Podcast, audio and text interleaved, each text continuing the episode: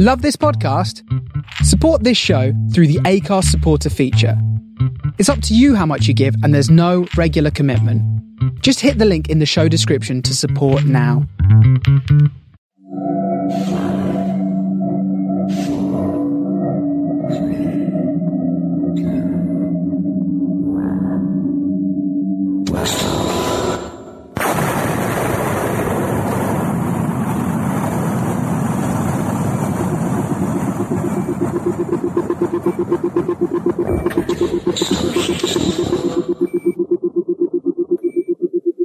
This is the Starship Sofa. Everybody, welcome, hello, and welcome to Aural Delights, show 149. I am your host, Tony C. Smith.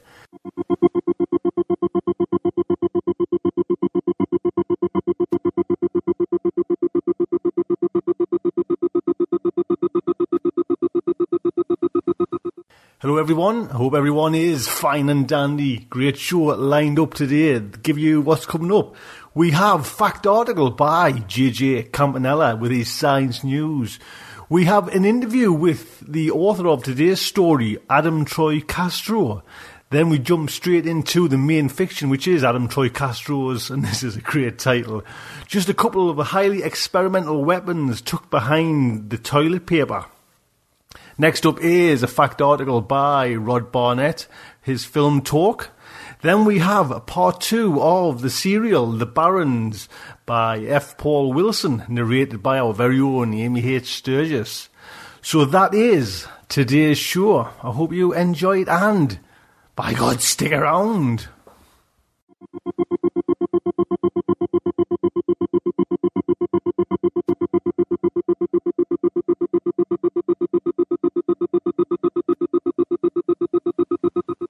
Just before we jump into today's show, two things. I just want to give a little shout out to my friend Amy H. Sturgis. She's going through a bit of a crap time at the moment. And Amy, you know, honestly, thoughts are with you all the time, you and your mum. Like I said, if you want to have a chat, please, by all means, do. My thoughts, and I know all Starship Sofa's thoughts, will be with you.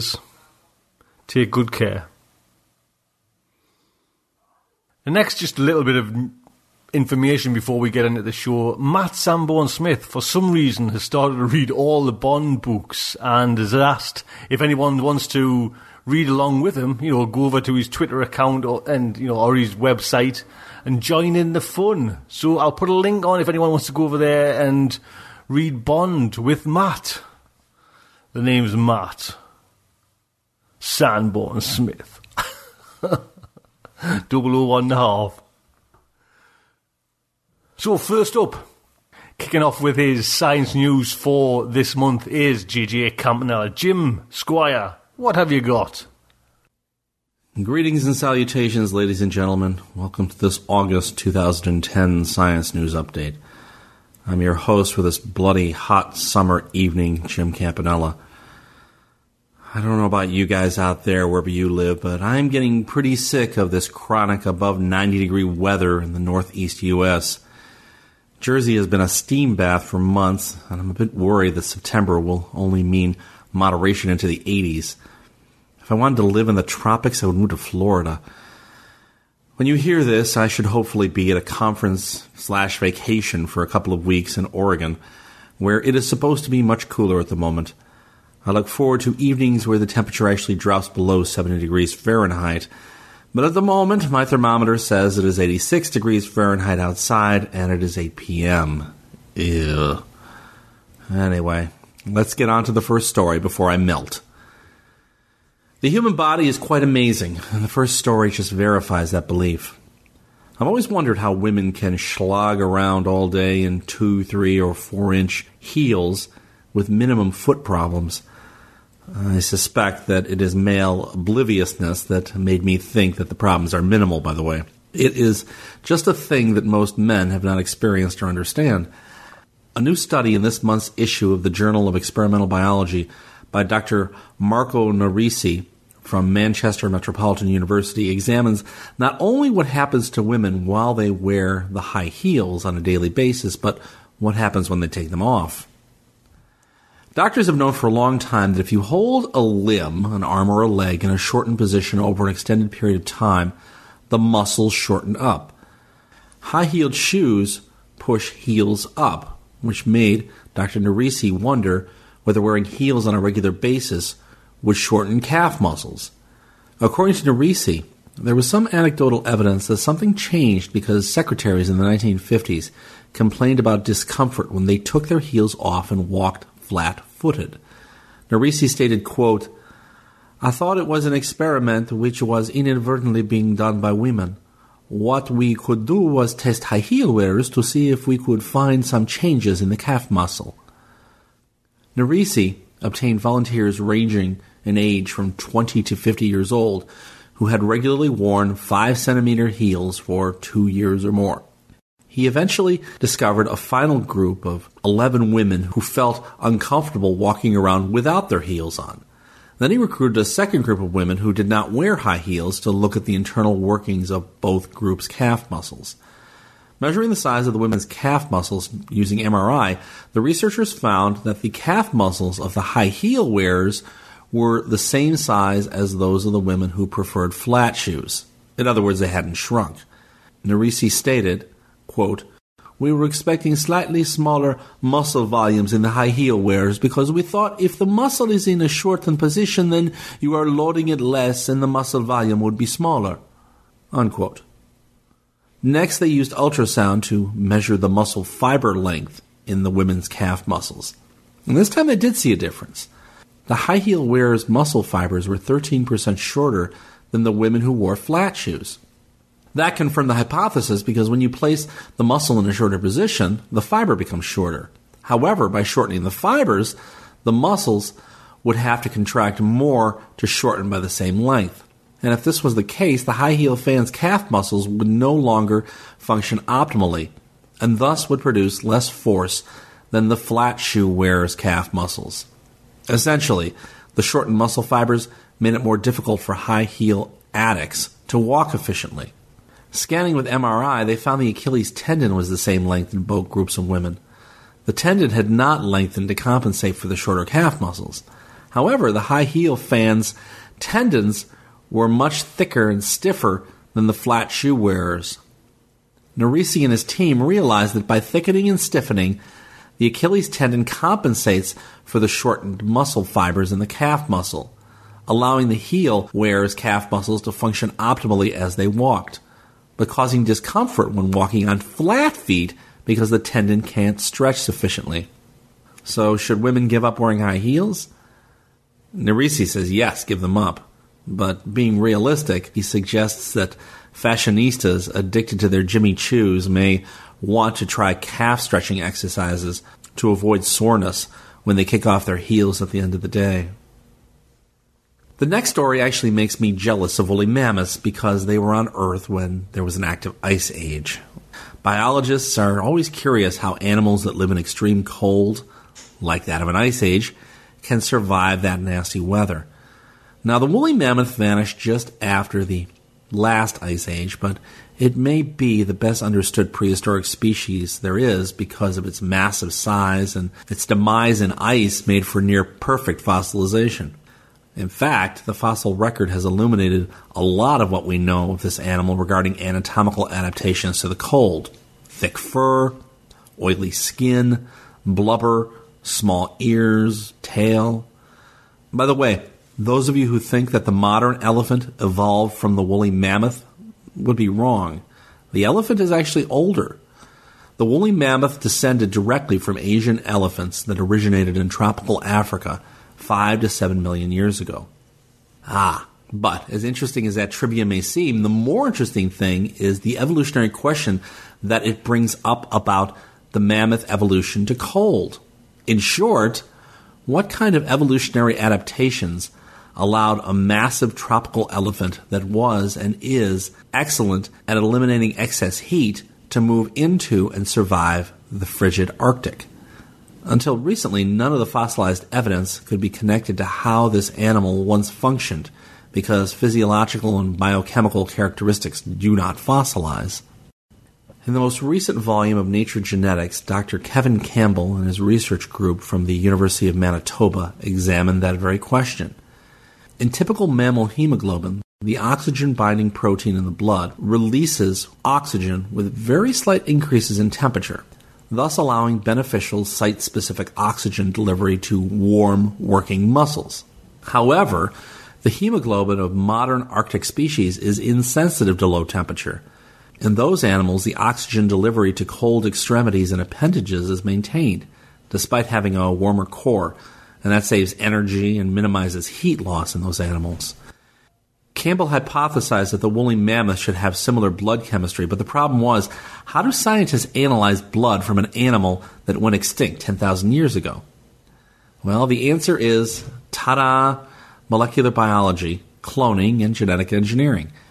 If you have no blood, you try to isolate the hemoglobin gene and then express the protein in bacteria, and then analyze the enzymology of the newly resurrected protein.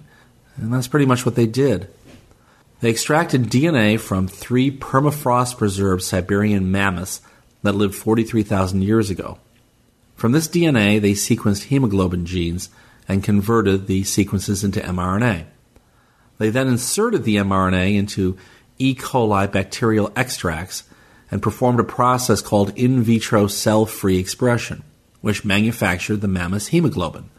Next, the team compared the mammoth protein structure to Asian and African elephants. They found structural differences in the mammoth hemoglobin resulting from three amino acid changes. Finally, they performed physiological and biochemical experiments on the mammoth hemoglobin to determine how the structural differences affected function. They found that the mammoth hemoglobin functioned over an extremely wide temperature range compared to that of their modern tropical forebears. This could be due to more chloride binding sites on the molecule. That changes how much heat is released during binding of oxygen. Arctic reindeers possess similar binding sites, and actually, elephant hemoglobin has that binding cluster as well built into it, though it's not functional. Campbell's team believes that these three amino acid substitutions in the hemoglobin sequence set mammoths apart from their elephant cousins, allowing them to oxygenate tissues even at very low temperatures and preventing costly heat loss. Yeah, we're not talking Jurassic Park here, but hey, this is something pretty cool to find out about a species that's been dead for tens of thousands of years. Humans love the taste of beverages. Some people are very serious about certain types of beverages. I know some people who turn their noses up at Dunkin' Donuts coffee, insisting it is not up to the quality or taste of Starbucks. And other friends who insist that a $7 bottle of wine is the equivalent of drinking urinal water. And yet, still other friends who insist that Coke, Pepsi, and Royal Crown Cola all taste alike, which, by the way, I don't believe. Then there are people I know who insist there's a difference between the various brands of bottled water. You drink store brand water? Are you insane? I only drink Poland Springs. It tastes so much better. Now, until I read the next story, I pretty much discounted that last bit as being, well, less than believable.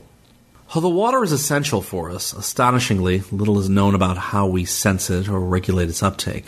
However, we can learn how we taste water from studying insects, as there is a general agreement among scientists that these little creatures do have a taste for water, even if there is a question of whether humans do or not. A research team from the University of California, Berkeley, led by Dr. Kristin Scott, has now published a new study in Nature providing insights into the molecular basis of water taste in fruit flies. Yes, fruit flies, but you have to start somewhere. Fruit flies have a unique set of taste neurons that participate in the detection of various tastes. Among them are also neurons known to respond to water, but by an unknown mechanism. In order to identify the neuron's water receptor, Scott compared gene expression in the mouth parts of the fly between control flies and mutant flies lacking all taste neurons. One of the genes whose expression was significantly decreased in the mutant flies was something called pickpocket 28, PPK28 which is a gene encoding an epithelial sodium channel. Next, Scott monitored neuronal activities in response to different taste solutions by using a genetically encoded fluorescent calcium sensor expressed in the water sensing neurons of living flies. She found higher neuronal activities when she stimulated the fly's mouth parts with pure water and lower activity when she applied solutions containing salt, sugar, acid, or bitter substances.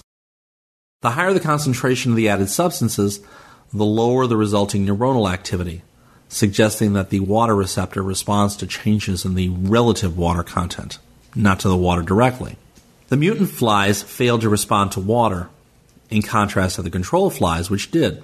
Moreover, the mutant flies also changed their behavior as they drank significantly less water. Finally, to determine whether PPK28 is directly involved in water sensing, the team inserted the PPK28 gene into human embryonic kidney cells, which do not express any taste receptors. They again recorded calcium signals to monitor whether the kidney cells could detect water. Well, they did. Scott's group successfully conferred this type of responsiveness to human embryonic kidney cells, which again lacked any taste response normally.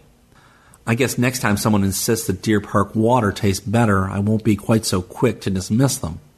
Humans may actually be more sensitive to water than I suspected. The next story is appropriate since this year is the 50th anniversary of the birth control pill. For as much good as many people think the pill has done in this world, it has probably caused almost as much suffering. For example, it has been known for years by physicians and scientists, though not highly publicized in the media, that the pill has a strong connection with breast cancer induction. Even more oddly, a study released in early 2010 suggests that mortality in general was increased in the youngest age group of pill users. Women under 30 who took the pill had almost a threefold greater chance of death from any cause than never users. Scientists are still puzzling over that one. But this story has nothing to do with death. It has to do with straight reproduction, or, well, at least to do with sex. Dr. Christine Drea, professor of evolutionary anthropology at Duke University, has been examining the more subtle effects that contraceptive use can have on mate selection. A dozen female lemurs at the Duke Lemur Center were given monthly injections of the contraceptive Depo-Provera. Drea's chemical analysis found that the treated animals expressed different scents than intact females, significantly altering the signals females send about themselves to social contacts and prospective partners. In other words, they smell funny. The findings are part of studies that Drea's group has done using chromatography to tease apart the chemical components of the scents produced by lemurs. A female lemur's scent normally conveys not only her fertility status, but also information about her identity, her relatedness to others, and her genetic homozygosity. That is, an indicator that prevents inbreeding between related lemurs. If all that information is scrambled by hormonal contraception, it may in part explain changed pattern of aggression that other studies have noted when captive primates are treated with contraceptives. In this study, there were 12 females that served as both intact and, quote, contracepted animals by being sampled in each condition. Under contraception, the females were found to express some sense that intact females don't, and to express scents in different proportions. The contracepted females also tended to lose their scent individuality. Drea says, quote, There's something very different about these gals. If animals are figuring out who their kin are by scent to avoid inbreeding, they no longer smell like their brothers. In behavioral tests, the 13 males in the study showed clear preference for the scents of intact females, spending less time investigating odor samples from contracepted females. The bigger question is whether these findings are relevant at all for our own species. Humans are known to send and receive olfactory cues about hormonal status and possible compatibility. Drea says, quote, one has to wonder if human mate choice could be affected in the same ways as it has been in these primates. Well, it is something to think about. The last story of the night is not really a story. It's a bit of a departure from my usual straight news stuff.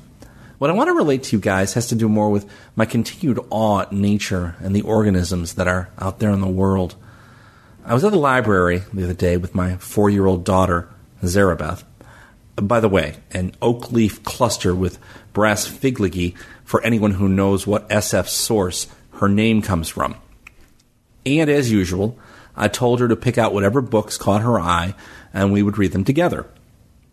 Well, among the books she brought back to me was one that had a monkey on the cover called Never Smile at a Monkey by Steve Jenkins. The book was in the picture book section of the children's library. When we later read the book together, I was surprised at its sophistication for being from the section of the library for the youngest readers. The book is essentially a warning for children and adults about dangerous animals that do not necessarily appear dangerous at all and how they should be treated and avoided. I already kind of knew the story of the title of the book. You never smile at a rhesus monkey, well, or most monkeys for that matter, because they will interpret the show of teeth as an aggressive gesture and usually respond violently. Even a small monkey can hurt you seriously because they have long, sharp fangs. It is ironically amusing that humans evolved to show that smile as a way of exhibiting humor. But here are a bunch of other examples of dangerous animals from the book. And these completely surprised me. I had either never heard of them before or thought they were pretty innocuous myself. First, never pet a duck billed platypus. Why? It's the only poisonous mammal, and it has venomous spurs on its back legs. It's not fatal to most humans, but the jab can literally be intensely painful for weeks at a time. Second, never collect a live cone shell from a tide pool. Why? It has poisonous barbs that can be launched like little harpoons, and the barbs are so poisonous that you can die within minutes of being stabbed. Fun stuff for a four year old, huh? The deadliest is the geographic cone shell from the South Pacific and the Indian Ocean. Their toxins are so potent that when they spear small prey, the prey die almost instantly. Number three, never jostle a box jellyfish. Why? The box jellyfish, also known as the sea wasp, is said to have the deadliest venom of any animal on the face of the earth. More than 5,000 human deaths have been caused by contact with this seriously nasty creature.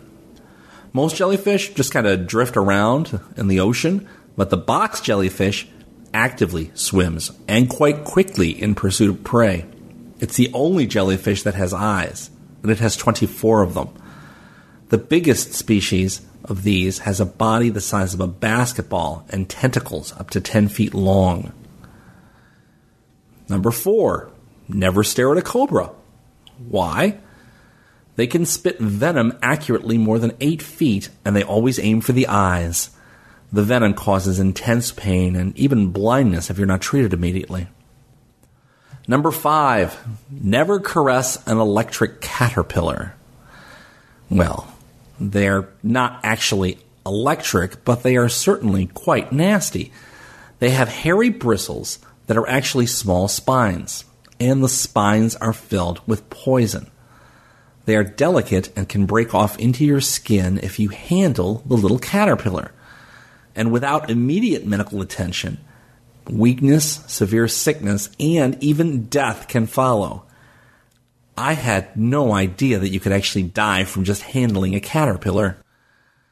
Let me finish with this warning. Never swim with a squid. Why? Well, a Humboldt squid is bigger than a full grown human. And this is what I didn't know. Its tentacles are lined with thousands of sharp teeth. Yes, teeth on the tentacles. The Humboldt attacks by whipping those tentacles and teeth around you.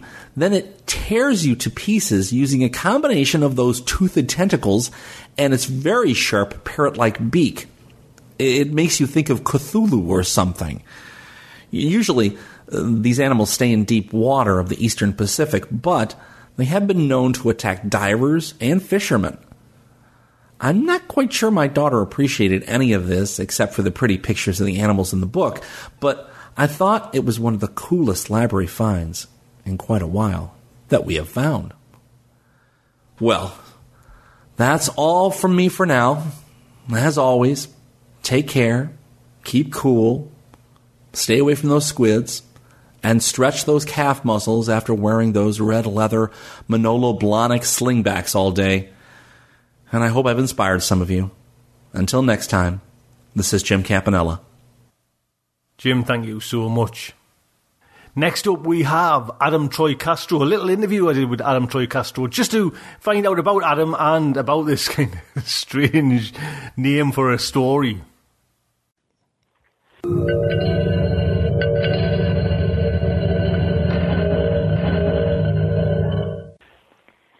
So I'm joined by Adam Troy Castro. Adam, nice of you to join me. Nice of you to ask me to join you. Well, we're going to play in a minute your story. Just a couple of highly experimental weapons tucked away behind the toilet paper. Now, that in itself is a fantastic title. Can you tell me a little bit, not really giving away the ending, but where do these this story come from, and you know what what's happening in this story? Well, this is one of uh, I think it was about nine stories that I wrote regarding a couple of characters called Vossoff and Nimmitz. Uh, Ernst Vossoff, who's the boss of the pair, and Karl Nimmitz, who is uh, his uh, somewhat idiotic toady. And the two of them are space rogues who get involved in various uh, mishaps uh, throughout space and time.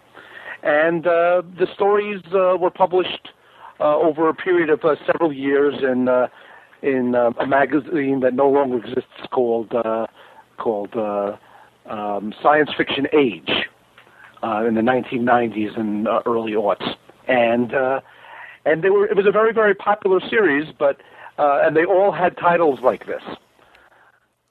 I think the titles are fantastic, you know. And have you ever went back to th- th- those two characters? Well, what as, as I write in the uh, collection, which I ultimately did, uh, and Nimmitz, one of the things, strange things that happened to the characters is that against all odds, they actually developed.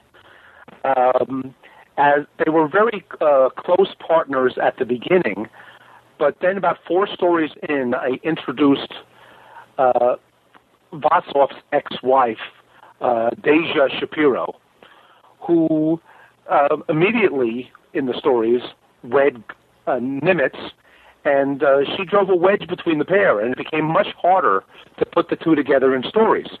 So I pretty much say that uh, there aren't going to be any more Vossoff and Nimmitz stories, probably, but Deja Shapiro has appeared one other time uh, as a supporting character in uh, a serious novel I wrote called uh, The Third Claw of God. How far into the future are, are, is this collection of stories set? I would say thousands of years. I don't specify exactly, but it's clearly in at, at some point where people are zipping around in spaceships and there are uh, you know, thousands of worlds with humanity and all sorts of uh, weird alien races.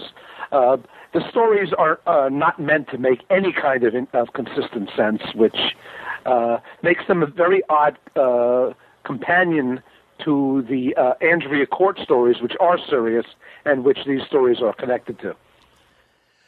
Adam, would you be kind enough just to get, you know anyone out there in Starship Sofa that doesn't know Adam Troy Castro? Can you just give a little brief bio of yourself? You know what, where do you come from, and what what your kind of your writing habits are? Well, uh, I uh, am a science fiction and horror writer. I started as a horror writer around the year uh, uh the end of the '80s and I sold a bunch of horror stories. And then starting around 1993, I started selling uh, science fiction. And uh, I've uh, written some stories that uh, were nominated for Hugos and Nebulas. among them, uh, a story called The Astronaut from Wyoming, which I wrote in collaboration with uh, Jerry Oltion, and which uh, did win the Seiun Award.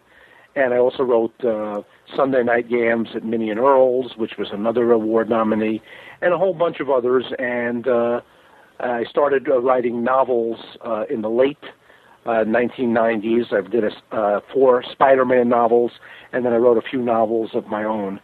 And uh, I'm still working on on uh, on the, the uh, science fiction, but uh, I've dipped recently back into horror a little bit, which is uh, uh, interesting, considering that I've been somewhat inactive in that area for a few years.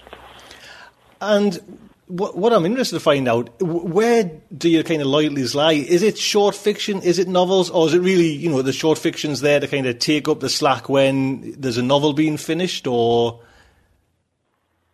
I am drawn towards short fiction, which is a problem because uh, short fiction uh, is, is not really uh, um, a good career decision. So for many, many years, uh, while I was getting the uh, the novel tricks down pat, I was writing a lot of short fiction. But those short fiction uh, grew to the length of novellas, and then I made the jump to uh, to novels. Now I still get short fiction ideas all the time, but I uh, do understand that the novels are where it's at professionally, and that's what I'm largely working on these days. I was going to ask you that, Adam. What what's happening nowadays for yourself? Uh, excuse me, can you say that again? What what are you writing? Are you writing anything now? Well, um, right now um, I've just sent in a uh, a young adult idea, a proposal, which I'm hoping uh, have good things hoping for. Um, I have a couple of other novel proposals out. Right now I'm in between major projects, but I'm working on uh, a couple of things uh, that I'm hoping uh, I can sell from the uh, from the usual uh, outline and sample chapters. Um, I have two things coming out next year, which are illustrated alphabet books, which I did in collaboration with a very uh, fun artist named Johnny Atomic, and those are uh, Z is for zombie and V is for vampire, and those are alphabet books about the titular monsters, and uh, they're both horrific and hilarious is the best way to describe their tone. Sound fab. Uh, Adam, are you say a, a full time writer? This is your kind of the day job, or have you? Are you? Is this part time and you, have got your kind of a normal job like out there in the, in the real world, so to speak? I had a uh, job for uh, uh, 20 years that I did not consider a quote unquote normal job because pretty much everybody I worked with was various levels of abnormal. I don't even. I've been, I've been. It's been suggested to me that I write a horror novel about uh, about the job I worked at. But I've been that. Uh, I've been full time writer since 2003, and uh, since then I've done the vast majority of my books. Adam, have you got any novels coming out? Well, I have uh, two novels which are out now. They are called uh, Emissaries from the Dead and The Third Claw of God. And these are both um, uh, murder mysteries uh, featuring a, uh, a, a um, galactic prosecutor by the name of Andrea Cort, uh, who I sort of modeled on Asimov's uh, Susan Calvin, although she's a lot more disturbed than Susan Calvin ever was. Um, and one thing that's interesting uh, to uh, people who are about to listen to uh, the, the stories that you've read is that uh, Deja Shapiro, who is uh, Vossoff's uh, current, uh, excuse me, Vossoff's ex-wife, appears in a serious role in the Third Claw of God. Um, she does mention Vossoff and Nimmitz, uh, who really does not belong in those novels, and therefore, uh, um, therefore will not appear but she does appear uh, as in a serious role in the in the uh, Third Claw of God, and uh, a lot of people who are uh, fans of Vossoff and Nimmitz were surprised to see her. Well, Adam, thank you so much for coming on Starship Sofa. My pleasure. Take good care. Thank you. Have a good one. Bye bye.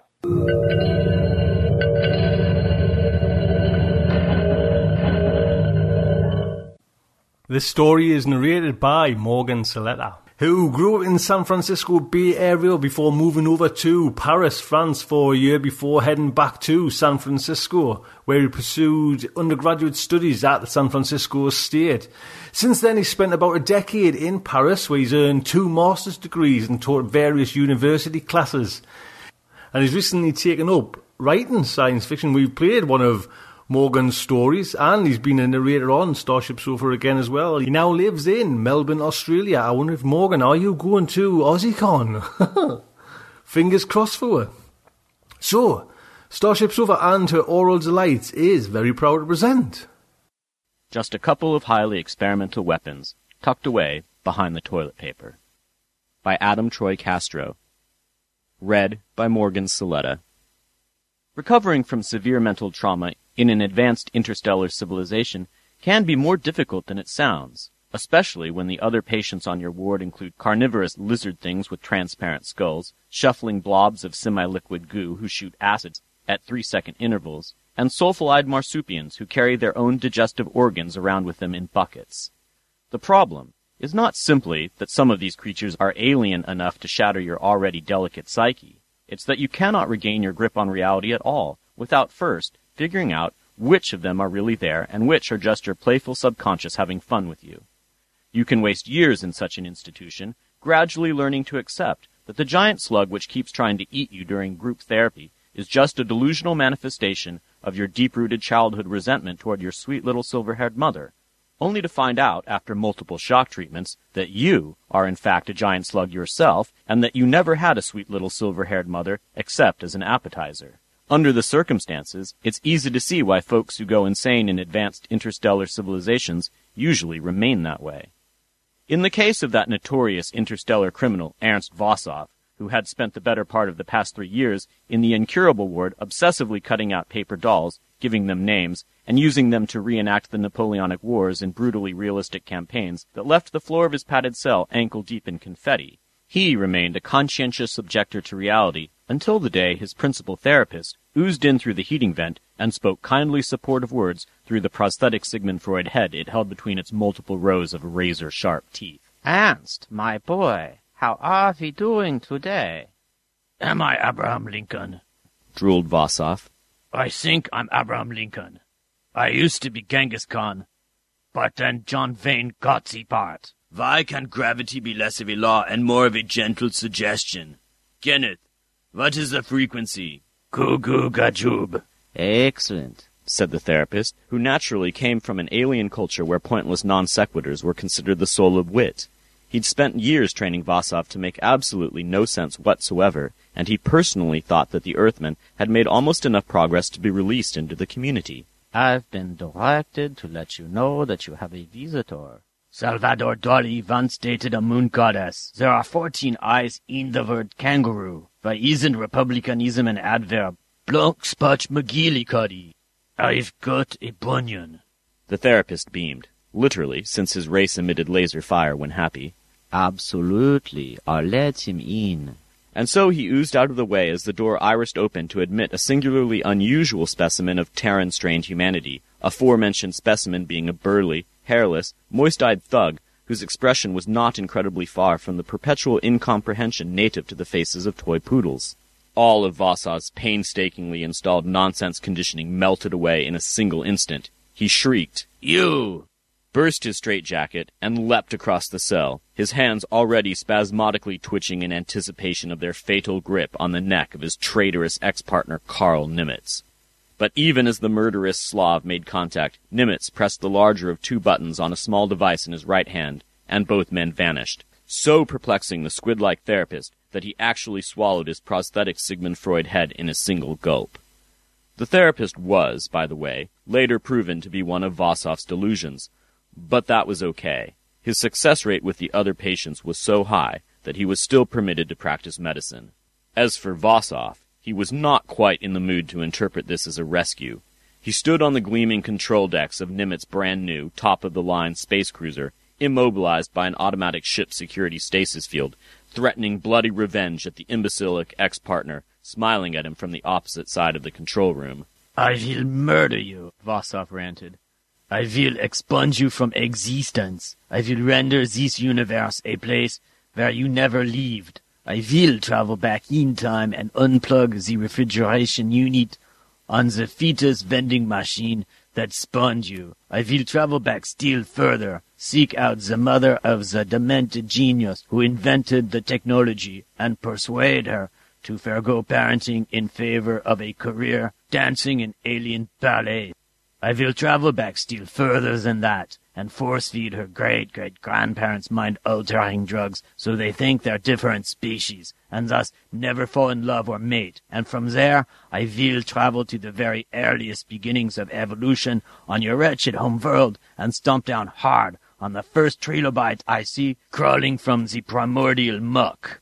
Gee, Nimmitz said, with his characteristic lack of irony. I thought you'd be happier to see me.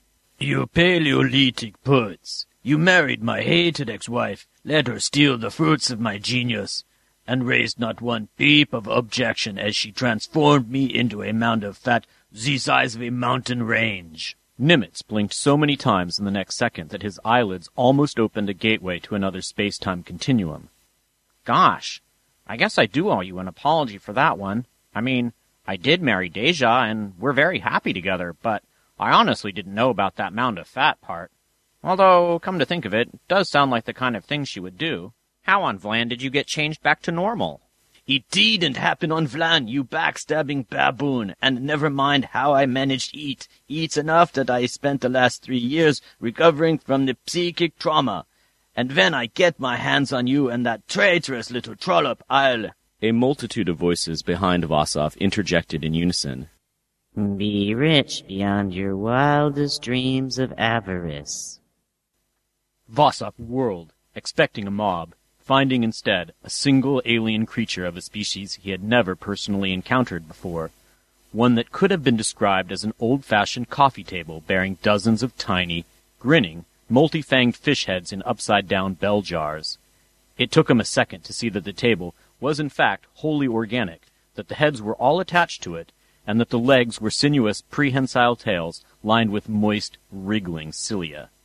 The upside-down bell jars were evidently some sort of breathing mechanism, providing the beast with its version of a planetary atmosphere, which suited Vossoff just fine, as he was instantly grateful not to be sharing his own precious oxygen with such a thing.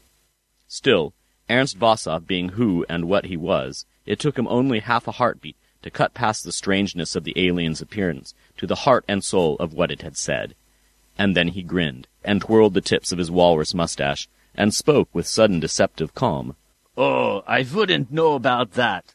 My wildest dreams of avarice are rather unrealistically grandiose. So we've been told, said the collection of heads. Indeed, all of our exhaustive research into your background confirms you to be an appallingly single-minded specimen of the peculiar human subgroup known as greedy bastards. Nevertheless, we feel perfectly justified in asserting that even you cannot possibly underestimate the extent of the riches we offer you. Really? Vossoff made a big show of trying to come up with just one random idea off the top of his head. Not even if I want, say, a mercenary army powerful enough to crush all opposition, raise everything in its path, conquer the galaxy and install me as official emperor and god? The collection of heads waggled its cilia disparagingly. Pah, pocket change. We thought you had more ambition than that. Vossoff tapped his lip with the tip of his index finger. Interesting, he said finally, in the kind of disparaging tone designed to show how little he meant it. And would I have to share these ill-gotten gains with my mindless oaf of an ex-partner, who so ungratefully left me suffocating beneath billions of tons of quivering cellulite? Nimmitz cried out, Hey!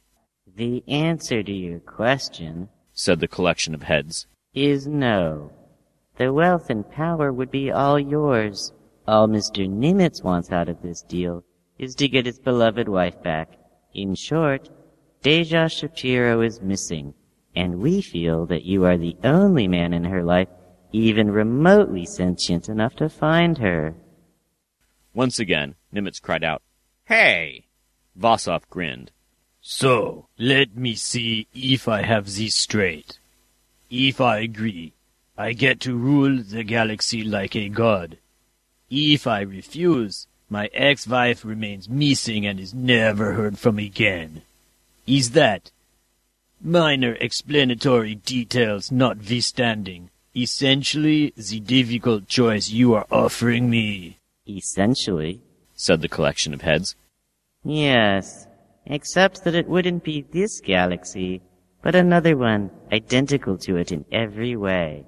Vossoff chewed on that. Chewed on it some more tapped his foot while continuing to think about it further, almost opened his mouth to speak, then stopped and simply paced back and forth. He was imitating a set of scales with his outstretched palms, raising first one, then the other, but seemingly either unwilling or unable to make them balance out to anything other than perfect equilibrium, when an anguished Nimmitz cried out, Oh, come on, Ernst, that isn't fair. It was twenty minutes later. Vossoff had washed up, shaved, and dressed in a fresh jumpsuit befitting the criminal mastermind that he was. He and Nimmitz now sat side by side in the control room, listening to the alien's spiel. The collection of heads turned out to be a renowned physicist from a major university on a planet that translated as the sound of water being absorbed by desert sand. His own name translated as the sound of water being violently expelled by desert sand, which, on its planet, is a silicon-based intelligence that cannot abide the taste. Inevitably, he used to be teased about the name as a Kreshling, was inevitably saddled with the insulting nickname Mudsplat, and had to suffer through such traumas as the time in the neighborhood vomitorium when, Get on with it, growled Vossoff. Mud's cilia trembled in broken-hearted annoyance. I am beginning to realize why so many of your people consider you a real jerk. But very well. We, that is to say, not just the group entity standing before you, but an assortment of other qualified group entities much like us who functioned as our peers in this project, have recently invented a cure for unhappiness. Vossoff leaned back in his chair and rested his chin on his own interlocked fingers. So have I. It's called obscenely vast quantities of wealth and power. Frankly, we believe so too, but merely recognizing that won't persuade other sentients to freely provide us with either. Therefore, we have designed an entirely new technology which we believe will swell our coffers considerably. It's called the Alternatrix, and it's essentially a doorway into alternate universes. Oh, please. Vossoff derided with a dismissive wave of his hand. Don't tell me that's your big mysterious scheme. Interdimensional travel has been old hat for years. We are aware of that, Mr. Vossoff, just as we are aware that it's never been rendered practical. The time and energy involved in sifting through the literally infinite number of alternative universes has long been the major stumbling block preventing anybody from finding those that substantially improve on this one.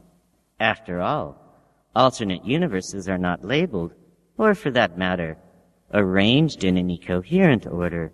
One can waste entire eons struggling to identify the unique quality of a universe that differs from ours only in the precise position of an individual thumbtack on a departmental bulletin board in the regional tax offices of an obscure planet, otherwise only known for the rubbery taste of its pasta. And indeed, I did not come up with that particular example just out of thin air, since before we came up with our breakthrough, our project founder, the venerable professor. Sound of granite hillside eroding into shape of terrestrial carrot. Did drop dead of shock when, after cataloging over 200,000 separate universes where the thumbtacks on said bulletin board varied no more than a couple of centimeters in one direction or another, he finally located a plane where the office staff had used staples instead. Staples? cried Nimmitz. The fiends! Mud froze in mid-expression, staring at the horrified Nimmitz, unable to parse the precise relevance of his interruption. After a moment, he shuddered with several dozen heads at once, and continued. It's clear that most alternate universes are not even worth the time and effort of exploration. They're like theme parks to irrelevant diversity. The problem has long been the difficulty in developing an intelligent filtering mechanism capable of taking your specifications for the precise kind of alternate universe you wish to find, and then instantaneously scanning the myriad dimensions for the one that fits your description. This, sir, is our Alternatrix. Vossoff brushed his mustache. So, if I asked you, purely as an illustration, mind you, to find me a universe where science fiction editors mate with vending machines, Dentists are required by law to daily beat their thumbs with hammers, and a secret conspiracy of professional wrestlers was responsible for the assassination of the 20th century American President John F. Kennedy. I would ask you whether you meant master unmaster wrestlers. And if I replied masked, I would ask Olympic, Mexican, or World Federation. Trust me, sir. You cannot name an alternative universe so ridiculous that our Alternatrix is not capable of finding it. Which is how we can promise you a galactic empire. We know we can find a universe willing to accept you as ruler. Vossoff thought about that, smiled, and cracked his knuckles. And just how do you intend to use these as a cure for unhappiness? The Alternatrix reads its subject's brainwaves and automatically opens a portal to the parallel universe most likely to strike any individual as paradise. And I suppose you will require people to sign over all their money and property before taking this one-way trip. Mud snorted. Of course. We're not doing this because we're fuzzy-headed liberals. We have a profit motive here. And how can they know you're not simply transporting them into the center of a sun and pocketing the money? It's what I would do. Because we won't make them sign the papers until they've returned from a one month free trip to see whether it's really what they want. By then, they're desperate to sign. It's all very above board, really. And a surefire moneymaker, since nobody's ever really been satisfied with the universe they were born in. We foresee a 50,000% profit within the first standard year of operation, but we don't actually have the funds to launch this exciting new enterprise on the interstellar scale it requires, which is frankly why we met with your ex-wife, who, as you know, happens to be one of the three wealthiest individual sentients in the known universe. And who is now missing? Vossoff concluded. Correct. Vossoff tapped his chin thoughtfully. You need not continue. You have already given me enough information to reconstruct the events that led to the dear woman going AWOL. You offered her a taste of her ideal universe as a demonstration prior to investment. Correct. Nimmitz here interrupted just long enough to make an irrelevant and no doubt mind-bogglingly stupid remark. Nimmitz stirred. Hey! Mud's collected heads shuddered at the memory. Indeed, the inane contents of his contributions still send shockwaves reverberating throughout our culture. We are hoping to spend much of our first year's profits on genomat treatments so we can evolve hands and slap our collective foreheads in astonishment. Nimmitz said, Hey! No doubt, whatever he said had something to do with pastrami. Please, don't reconstruct it. It's already driven my podmates and egglings to mutual defenestration. Vossoff nodded sympathetically. And you don't know how many years I actually lived with that. Deja used some pretext to trick you into leaving the room, quickly reprogrammed the Alternatrix, and immediately sent herself to some unknown alternate universe of her own choosing, scrambling the database so she could hide on that plane indefinitely without you or your people ever being able to find her, retrieve her, and finalize the agreement that would make the transfer of all her collected wealth legal and binding. All correct. You need me as the only sentient man in her life. Nimmitz rose out of his chair. Hey, hey, hey, hey, hey! To figure out which, out of all the literally infinite number of alternate universes she might have chosen for herself, is the one where she's hiding, so you can yank her out of there. Threaten to bar her from that particular paradise should she not choose to ante up. Get her signatures on your contracts, claim her entire fortune, and commence building your business empire. Two dozen fish heads nodded vigorously enough to set their little bell jars chiming at high pitch. An astounding set of deductions, sir. As a certain famous ancestor of mine once said, Vossoff replied, twirling his walrus mustache with self-congratulatory aplomb. Elementary. He bowed. May I respectfully ask that you permit my ex-partner and I some time alone on this matter? I'm certain that as the two great loves of Deja's life, we will be able to come up with some helpful epiphanies. Dozens of alien lizard heads regarded Nimmitz doubtfully. Do you truly believe he'll be any help? On our way here, when we were cruising hyperspace at 15 times the speed of light, he actually tried to step outside with a flashlight to see what would happen when he turned on the beam.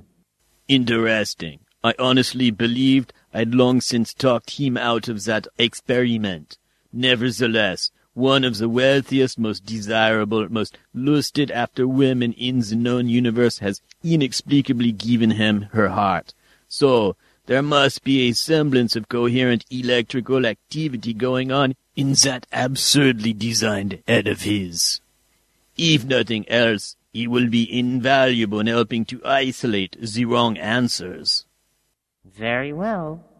Mud said doubtfully as he scuttled away on his many elegantly varnished legs. Few creatures in the universe, with the possible exception of middle-aged Terran accountants in horizontally striped bathing suits, would have looked more absurd leaving a room. Vossoff watched him go with his glad-handing smile firmly in place, and a heretofore unseen resolve just beginning to well in his cruel Stalin-esque face. Nimmitz wiped a tear from the corner of his moist, puppy-like eyes. Do you really think you can find her, Ernst? I miss her an awful lot. I cannot make any promises, you humanoid gerbil. It has, after all, been several decades since she and Ivor pronounced man and harpy.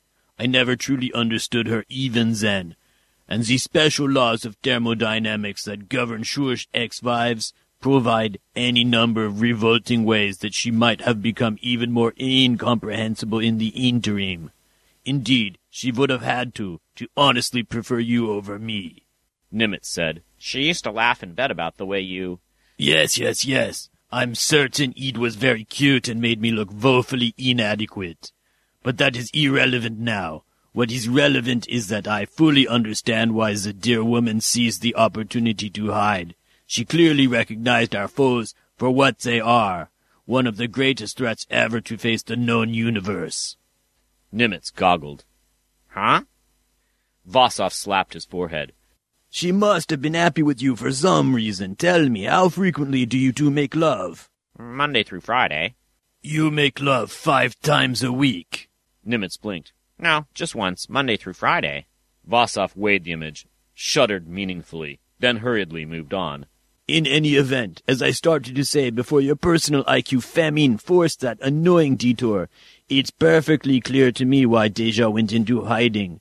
She knew that if she didn't try out the Alternatrix, then Mud would find some way to force her, in the hopes that she'd emerge from her personal perfect paradise brainwashed and eager to sign over her entire fortune in exchange for passage back. She knew that her fortune would enable these ambulatory Chippendales to establish their enterprise on a galactic scale, that few sentient creatures would be able to resist the siren call of paradise, and that entire star-spanning empires would happily hand over all their collective wealth just to buy their populations billions of individual one-way tickets to Never Never Land. The galaxy would be depopulated in a few short years, leaving it by default the sole property of Mud and his fellow knick-knack tables. Nimmitz scratched the top of his preternaturally smooth head. Mm, would that be a bad thing, though? Everybody would still get to live in paradise. A surprisingly good point, coming from a cretin who normally only has points at the top of his head. Were I of a certain philosophical bent, I would respond with a pretentious Shatnerian speech about life not having any meaning without first having to fight and suffer and endure great hardships for every fleeting scrap of happiness. Blah, blah, blah. But frankly, Karl, that philosophy always seemed like a bunch of horseshit to me, as I'd frankly much prefer obscenely vast quantities of wealth and power and happiness, all handed to me on a silver platter. No, Personally, what keeps me, and I strongly suspect Deja, from eagerly buying a one-way ticket through their device is the knowledge that the coffee tables haven't preceded us up that particular stairway to heaven. As usual, Nimmitz was fourteen steps behind him. Huh? Think for once. They already have a working prototype. They can simply use it themselves instead of exploiting it commercially. Instead, they're staying right here, on this plane of existence, happily plotting a universal conquest that depends entirely upon the rest of the galactic civilization rushing where they themselves refuse to tread. This, my planarian friend, is as conducive to trust as entering an allegedly gourmet restaurant and spotting the chef in the back, furtively scarfing a meal of greasy fast food from just up the block. I.e., if his own food is as incredibly wonderful as advertised, then why is he clogging his arteries with the ordinary slop the proletariat eats? I know, Nimmitz shouted, happy to contribute for once because he likes to do the connect the dot puzzles on the placemats. Vossoff froze in mid dissertation, as usual, thrown off course by his ex partner's inimitable way of cutting to the meat of a problem. He blinked several times in rapid succession, and then, for several seconds, emitted an excruciating grinding noise that might have been the sound of a recently derailed train of thought being forcibly returned to its previous set of tracks. I infer from the generally humanoid designs of the furnishings that this ship belongs to you. Asia, her personal yacht, she doesn't let me drive. Smart woman. I also infer that our friend with the unpronounceable name doesn't let you drive either. Oh, sure, said Nimitz. He brought along a platoon of heavily armed commandos from his homeworld, and they've switched all navigation and control functions to a secondary control room behind the pachinko parlor. They did that just after they won the battle and seized the ship. Did I forget to tell you that? That's all right, Vossoff replied. I'm sure that I would have figured out we were prisoners some time after they resorted to questioning under torture. Tell me, you monument to the gods of ineptitude, where does Deja keep her weapons locker? Not, mind you, the big shiny one no doubt marked weapons locker that she filled with ominous looking but non-functional phonies that hijackers, like our friends, the coffee tables are intended to find. But the hidden cache of genuine top of the line hardware that are honestly meant to be used. In the bathroom, behind the toilet paper dispenser. Deja says she puts it there so I'll think twice about leaving the seat up. Vossoff shook his head, overcome with fond memories of an argument that he and Deja had once fought over that very controversy. It had raged for most of their honeymoon, and resulted in each of them eventually hiring mercenary soldiers to enforce their own point of view. The open warfare had destroyed ancient civilizations on fifty separate star systems. He shook his head to clear away the happy reminiscences, and said, Come on, we have some coffee tables to polish off. The first law of internal security on a starship is to have a reasonable sense of proportion vis-a-vis the need for superior firepower. For instance, it does you absolutely no good to fire an all-powerful Bettelheim munitions destructo beam through the palpitating hearts of the slavering carnivorous mutant advancing down the corridor toward you. If said destructo beam emerges undiminished from said mutant's back and proceeds to punch a tunnel the size of an orange through all twenty layers of your outer hull. Far from it. For even though you currently exceed the size and shape of an orange, explosive decompression will still succeed in improvising a way to fit you through that hole. No. If you must regularly fight pitched battles in the corridors of your starship, it is best to equip yourself with weaponry that can incapacitate your enemy without making an orange out of you. With that in mind, Vossoff and Nimitz armed themselves and began their offensive. They encountered their first alien coffee table in the corridor immediately outside the main control room. He was a tough customer, something Vossoff recognized because all the heads in the little bell jars had eye patches and dueling scars, and also because all four of the table legs were marked with animated holographic tattoos of alien supermodels doing obscene things to fluffy pink bunnies. When the beast saw Vossoff and Nimitz, he cried out and reached for his blasters. Vossoff deftly fired his Bettelheim munitions trivia gun, which promptly rendered the beast unable to think of anything more pressing than who played the lovable time otter Brooklyn in the 2387 Hollow series, Have Black Hole, Will Dilate. That set the alarm klaxon sounding, and in seconds 14 other alien coffee tables scurried around the corner, their blasters waving. Against them, Vossoff used his Bettelheim munitions psionic Muzak bomb, which upon exploding, immediately filled the corridors surrounding the aliens with obscenely bastardized versions of their favorite songs. The mob immediately fell to the deck, writhing and moaning in unimaginable aesthetic agony. Vossoff and Nimitz stepped over the pathetic, convulsing forms and moved on. The third and final obstacle greeted them at the portal to the pachinko parlor. It was an alien coffee table that oddly enough carried no special weaponry at all. Instead, it was clad in an all-concealing black slipcover that to expert eyes instantly marked it as its civilization's nearest equivalent to a master ninja. Its war cry resembled the sound a cinderblock makes when thrown from a great height into a porcelain bowl filled with cats. Acting with the speed of thought itself, Vossoff whipped out his Bettelheim munitions poor self-image generator, which instantly caused the alien martial artist to slink off into a neutral corner to dwell at great length on the bad impression he had always made on people. I can't believe this, Nimitz gasped excitedly, as he and Vossoff reloaded in a nearby utility niche. We're actually winning. Since when does that happen? Since I first hooked up with you, asked Vossoff. Absolutely never. Maybe our luck's changing. You used to say we were straining the law of averages to the breaking point. Maybe it's finally kicked in. Maybe. And maybe the entire universe will put a paper bag over its head and breathe deeply as a cure for entropy. Nevertheless, as soon as the last door between the two space rogues and the backup control room irised open, both Vossoff and Nimitz courageously leaped through. Their Bettelheim munitions, you can't shoot me, you've just had a crisis of conscience generators cocked and ready. Only to trip a proximity activated teleportation grid that ensnared them the second they passed through the door. A brief moment of blissful non-existence later, both men found themselves reintegrated inside a pair of humanoid-sized stasis fields that imprisoned them besides a huge pulsating archway labeled Alternatrix in neon dom casual. Mud capered at the far end of the chamber, tinkering with the controls. He did not bother to turn around, but he did chuckle evilly, in a particularly snotty way that strongly reminded Vossoff of himself. You know, he remarked conversationally, it's funny. There are any number of embarrassing things that can befall an unlucky sentient in this cruel and capricious universe. So many that cataloging them and voting on your favorites has become one of the galaxy's most popular hobbies. We collect the most appalling stories, rate them according to uniqueness and severity, publish gossipy newsletters on our findings, and hold conventions where we toast all the people who have recently thrown away the last shreds of their tattered dignity.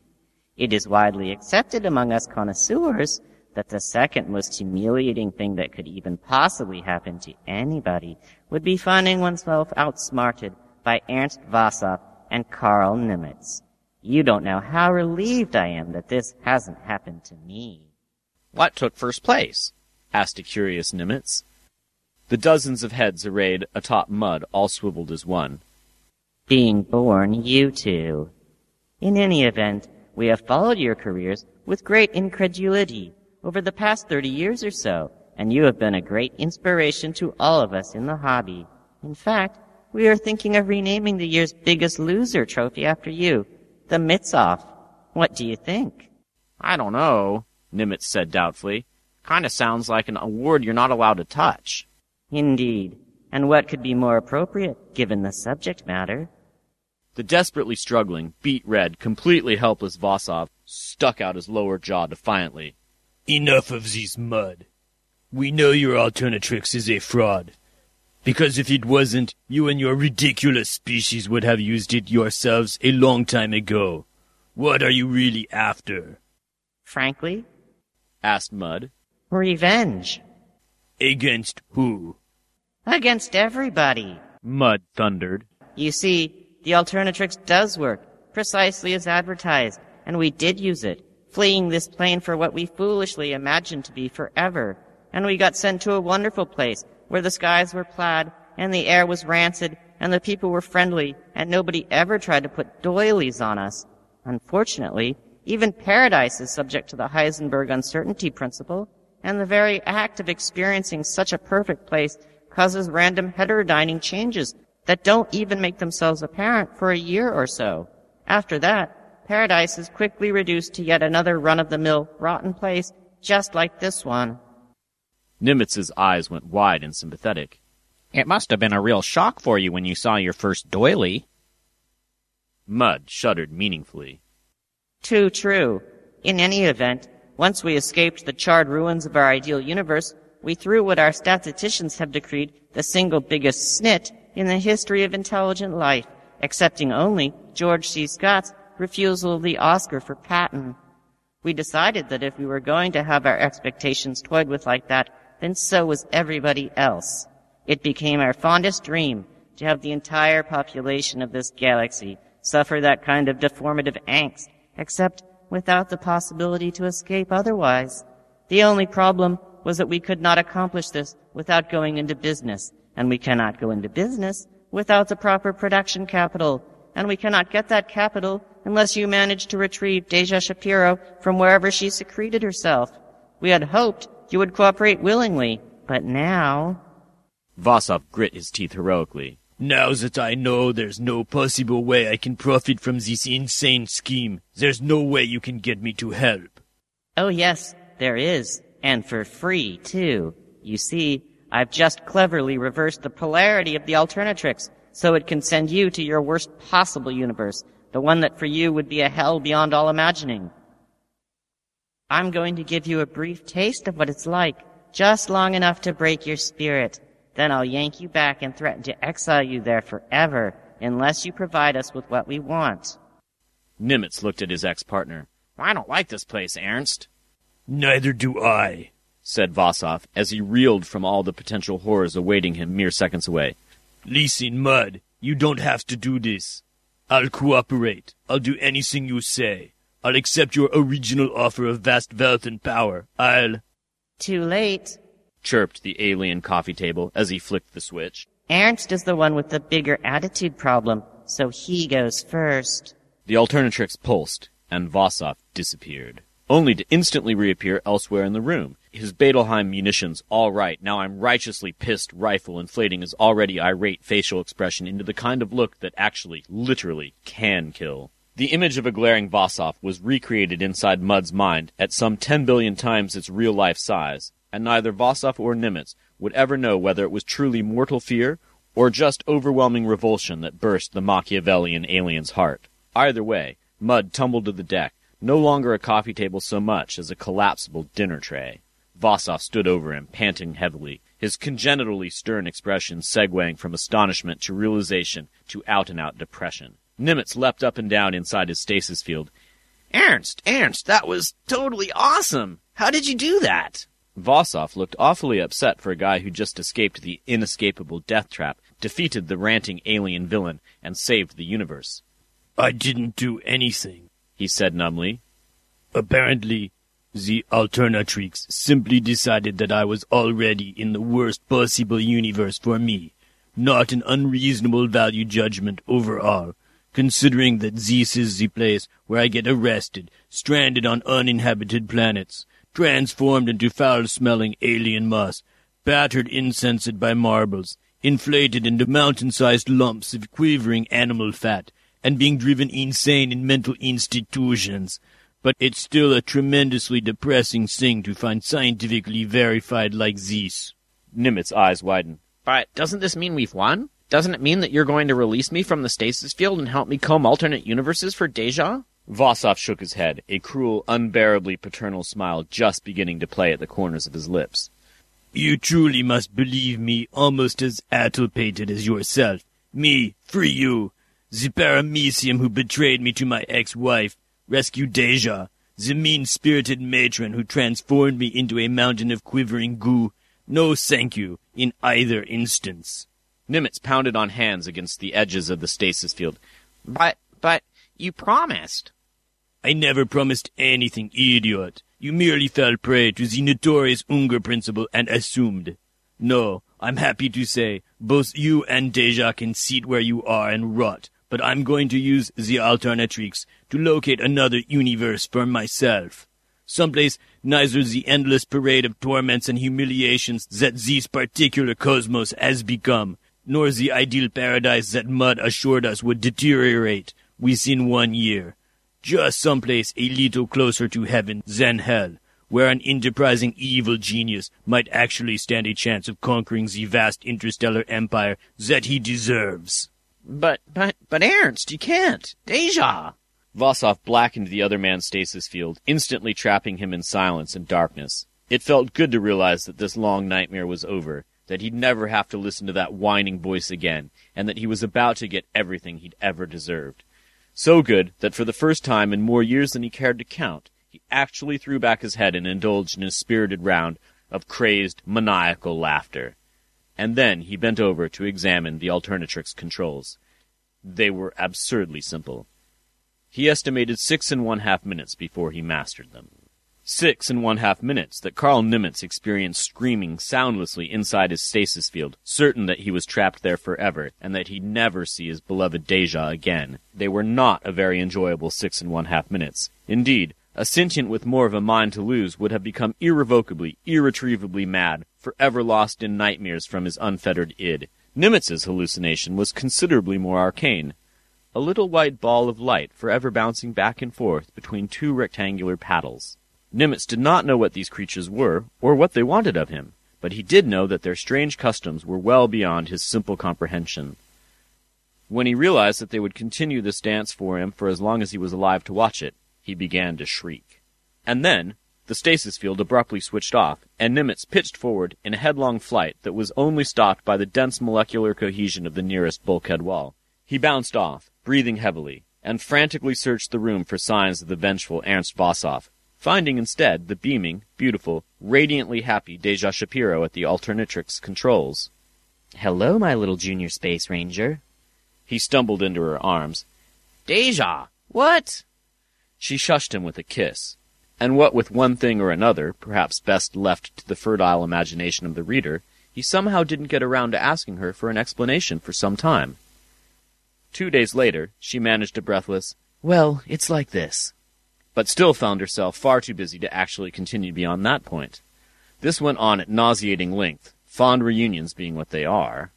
And then they embarked upon a second honeymoon, and immediately after that a third, and then got involved with the battle to stop the Plebiorg invasion from Sector 5, and then out of a need to rewind, took a side trip to 20th century Earth where they amused themselves flying low over random motorists on isolated rural highways. But eventually, perhaps months or even years later, Nimitz's attention span being the wonky thing that it was, when they were lounging around her palatial villa on Cascameroon 4, he finally got around to asking her again, and Deja, resigned to the inevitable, finally explained. It's quite simple. I knew that galactic civilization was doomed if I ever permitted myself to fall into their hands. So I transported myself to some place not quite paradise, but which I'd always wanted to visit for a week or two. Which was where? She lowered her eyes demurely. Chocolate heaven. Excuse me? A faraway, dreamy tone entered her voice. Chocolate heaven, she repeated, with an ardor that made her pupils dilate.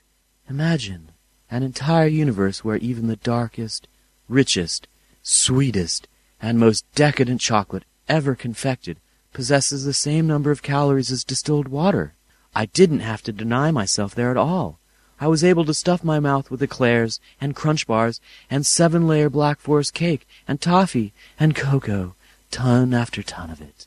And it was all guilt free, and I came back weighing less than I did before I left. Of course, I didn't want to stay there forever, since even I can get sick of chocolate after a while. But that just means that I'll be able to remain dedicated to my diet now. Nimitz licked his lips. I see. Anyway, I figured that once you were unable to find me, they'd recruit Ernst, and I knew that it was inevitable that he wouldn't cooperate. So before leaving, I programmed the machine with two hastily written subroutines. The first would bounce him back to this universe, in a more tactically advantageous position the instant they tried to send him somewhere he wouldn't like. The second summoned me back automatically, the instant he went through willingly, to some place he thought he wanted to be. As always, Nimitz was boggled. And Ernst? Where is he now? According to what the readout said before I dismantled the Alternatrix forever, he instructed the machine to send him someplace where he'd fit in perfectly. I'm tempted to rebuild it and summon him back so I can give him a piece of my mind for betraying you the way he did. But no. Let's hope he finally found what he's been looking for. After saving the galaxy, he deserves it. That he did. And yes, Ernst Vossoff did find what he asked for. It's a universe where such factors as gravity, motion, and entropy simply don't exist, because there's never been any reason for them to exist. A universe where time itself froze solid at the moment of its creation. A universe that happens to be entirely matter, but for a small pocket of empty space that, by pure random chance, just happens to be precisely the size and shape of a single man. A single, screaming, not very happy, certainly not very comfortable man who no doubt would die immediately were it not for the local physical laws that keep him aware and conscious, but wholly, completely motionless. This is the universe where Ernst Vossoff has been dropped. And, as it happens, he does, indeed, literally, fit in. Like a glove. That was just a couple of highly experimental weapons tucked away behind the toilet paper. Chapter 5 of Vossoff and Nimitz, Just a Couple of Idiots Reupholstering Space and Time, by Adam Troy Castro. Published by Wildside Press, Berkeley Heights, New Jersey. Copyright 2001 by Adam Troy Castro. Read by Morgan Saletta.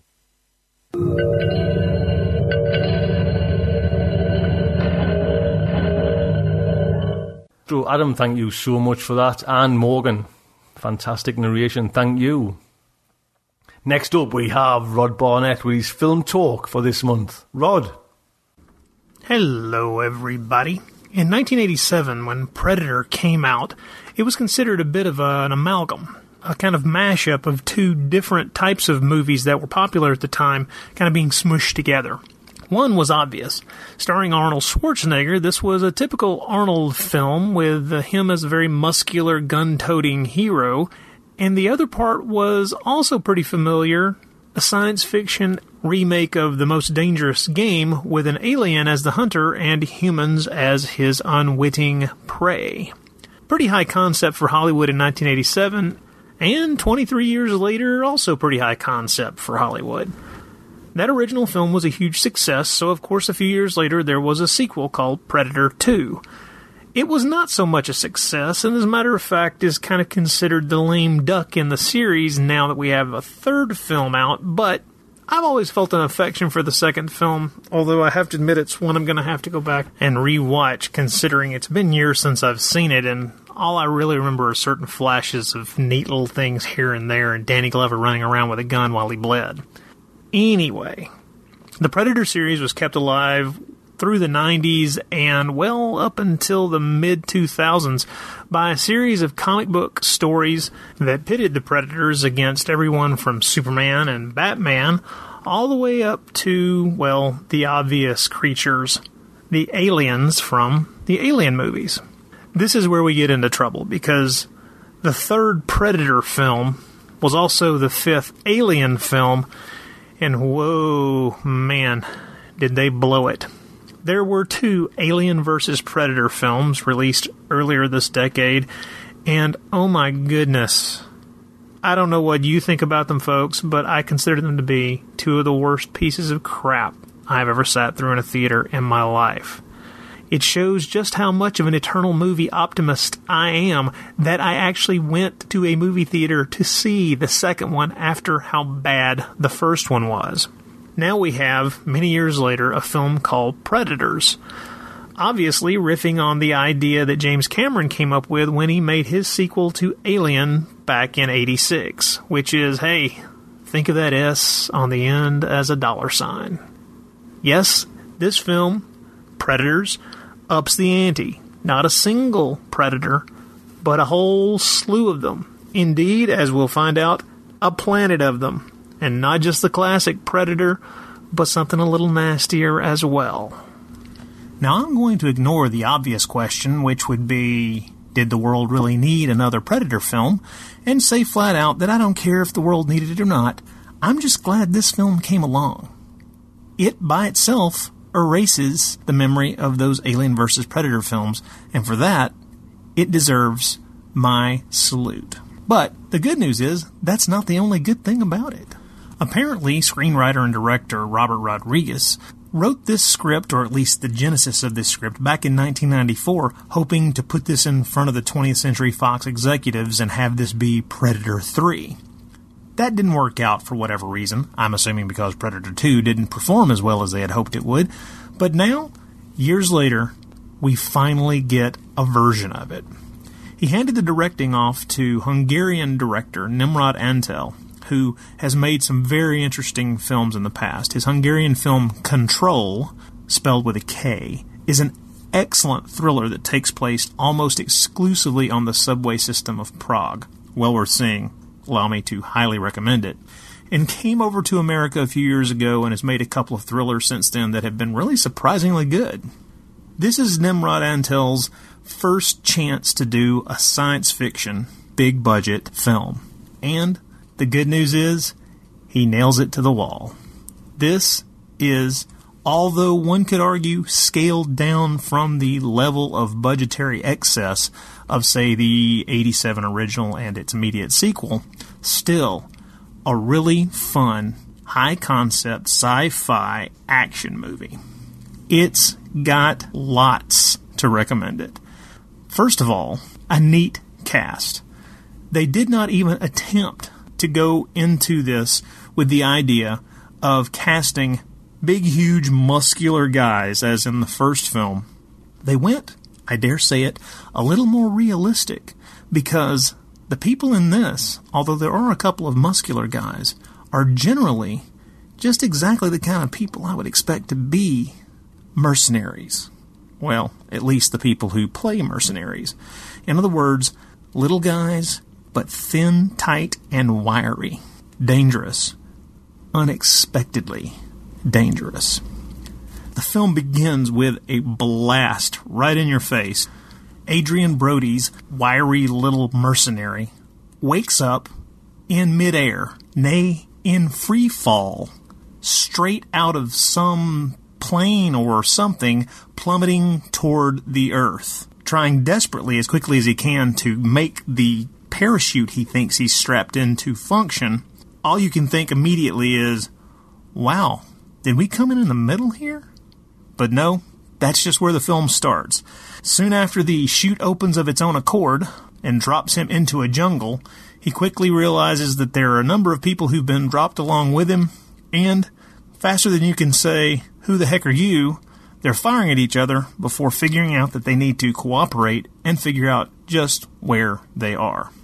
Of course, as anybody who's seen the trailer or has heard any word about this film at all knows, this is a group of people who have been plucked from the earth and dropped onto an alien planet which seems to be a game reserve for the predators. Yes, the most dangerous game continues, this time off world. Among the nasty group is a sharply dressed Yakuza, a Mexican drug enforcer, kind of a cocaine cartel hatchet man played by Danny Trejo. There's a Russian soldier of fortune, a man fresh out of prison who was apparently supposed to be executed the next few days. And along the way, they run into one surprise guest star who has a very interesting role, but uh, I'll leave that to surprise people as they watch the film. This is a tight little fun film. It's not going to be anybody's favorite movie of the year, but it is a fun little Predator film. As a matter of fact, I would have to say it's the second best Predator film that's ever been made. And before you say that's damning it with faint praise, hey, I like that first movie a good bit. It's a lot of fun. And so's this one. And the great thing about this one is I wouldn't mind seeing a sequel to it, especially with the survivors from this cast. They do a fine job. And hey, get that Nimrod guy back in the director's seat. He knows how to make these things well, and he knows how to make an action sequence that you can follow and understand without developing a headache. What we have here is a nice return to form for a series that I thought was going to just be relegated to the scrap heap forever. It's fun. It's violent. It earns its R rating. It's got a few nasty elements. And it's a breath of fresh air. In a summer that brought us really, really terrible film after terrible film and disappointment after disappointment. This was a nice surprise. So, if you're curious about Predators, I think you'll like it. All right, folks, I'll see you again soon. Go out, see a few movies, and let us know what you think. Take it easy.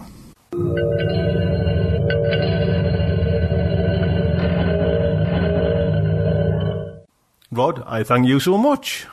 Next up is part two of The Barrens, the F. Paul Wilson serial which StarShipSofa is running. It is narrated by Amy H. Sturgis. In our first installment of The Barrens by F. Paul Wilson, we met Kathleen McKelston, whose life is rudely interrupted by her former flame, Jonathan Creighton, who contacts her for help. An anthropologist, Jonathan claims he's writing a book on the folklore surrounding the Jersey Devil and he needs Kathleen, a native Piney, to serve as his guide in the remote Pine Barrens as he investigates the local stories. She reluctantly agrees and takes him back to her native woods, where they hear tales of possible connections between the mysterious Pine Lights and the Jersey Devil, and learn of a backwoods moonshiner named Gus Suey who might know more. And now, the second installment of The Barrens by F. Paul Wilson.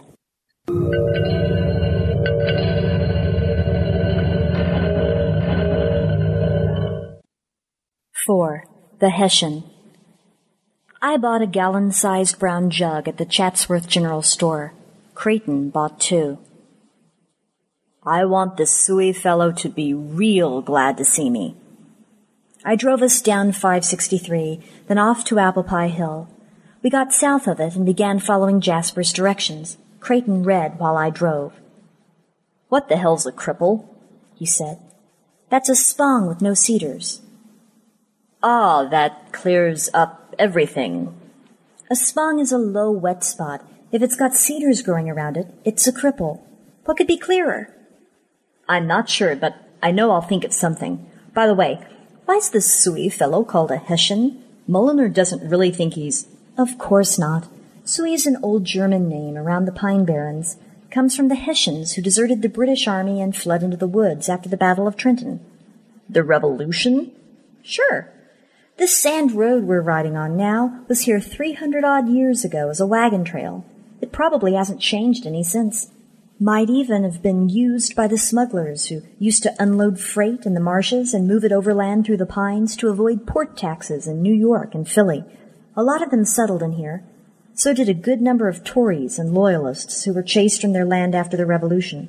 Some of them probably arrived dressed in tar and feathers and little else. The Lenape Indians settled in here too. So did Quakers who were kicked out of their churches for taking up arms during the Revolution. Creighton laughed. Sounds like Australia. Didn't anyone besides outcasts settle here? Sure. Bog iron was a major industry. This was the center of the colonial iron production. Most of the cannonballs fired against the British in the Revolution and the War of 1812 were forged right here in the Pine Barrens. Where'd everybody go?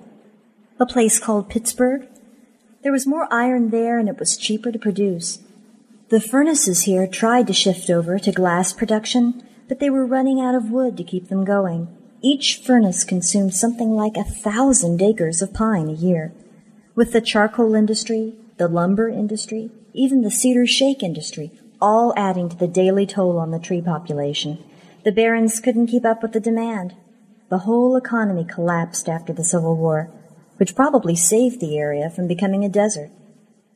I noticed the underbrush between the ruts getting higher, slapping against the front bumper as we passed, a sure sign that not many people came this way. Then I spotted the red cedar. Jasper had been right. It didn't look like it belonged here. We turned right and drove until we came to a cul-de-sac at the base of a hill. Three rusting cars hugged the bushes along the perimeter. This must be the place, I said. This is not a place, this is nowhere. We grabbed our jugs and walked up the path. About a third of the way up the slope, we broke into a clearing with a slant roofed shack in the far left corner. It looked maybe twenty feet on a side and was covered with tar paper that was peeling away in spots, exposing the plywood beneath. Somewhere behind the shack, a dog had begun to bark. Creighton said, finally, and started forward. I laid a hand on his arm. Call out first, I told him. Otherwise, we may be ducking buckshot. He thought I was joking at first, then saw that I meant it. You're serious. We're dressed like city folk.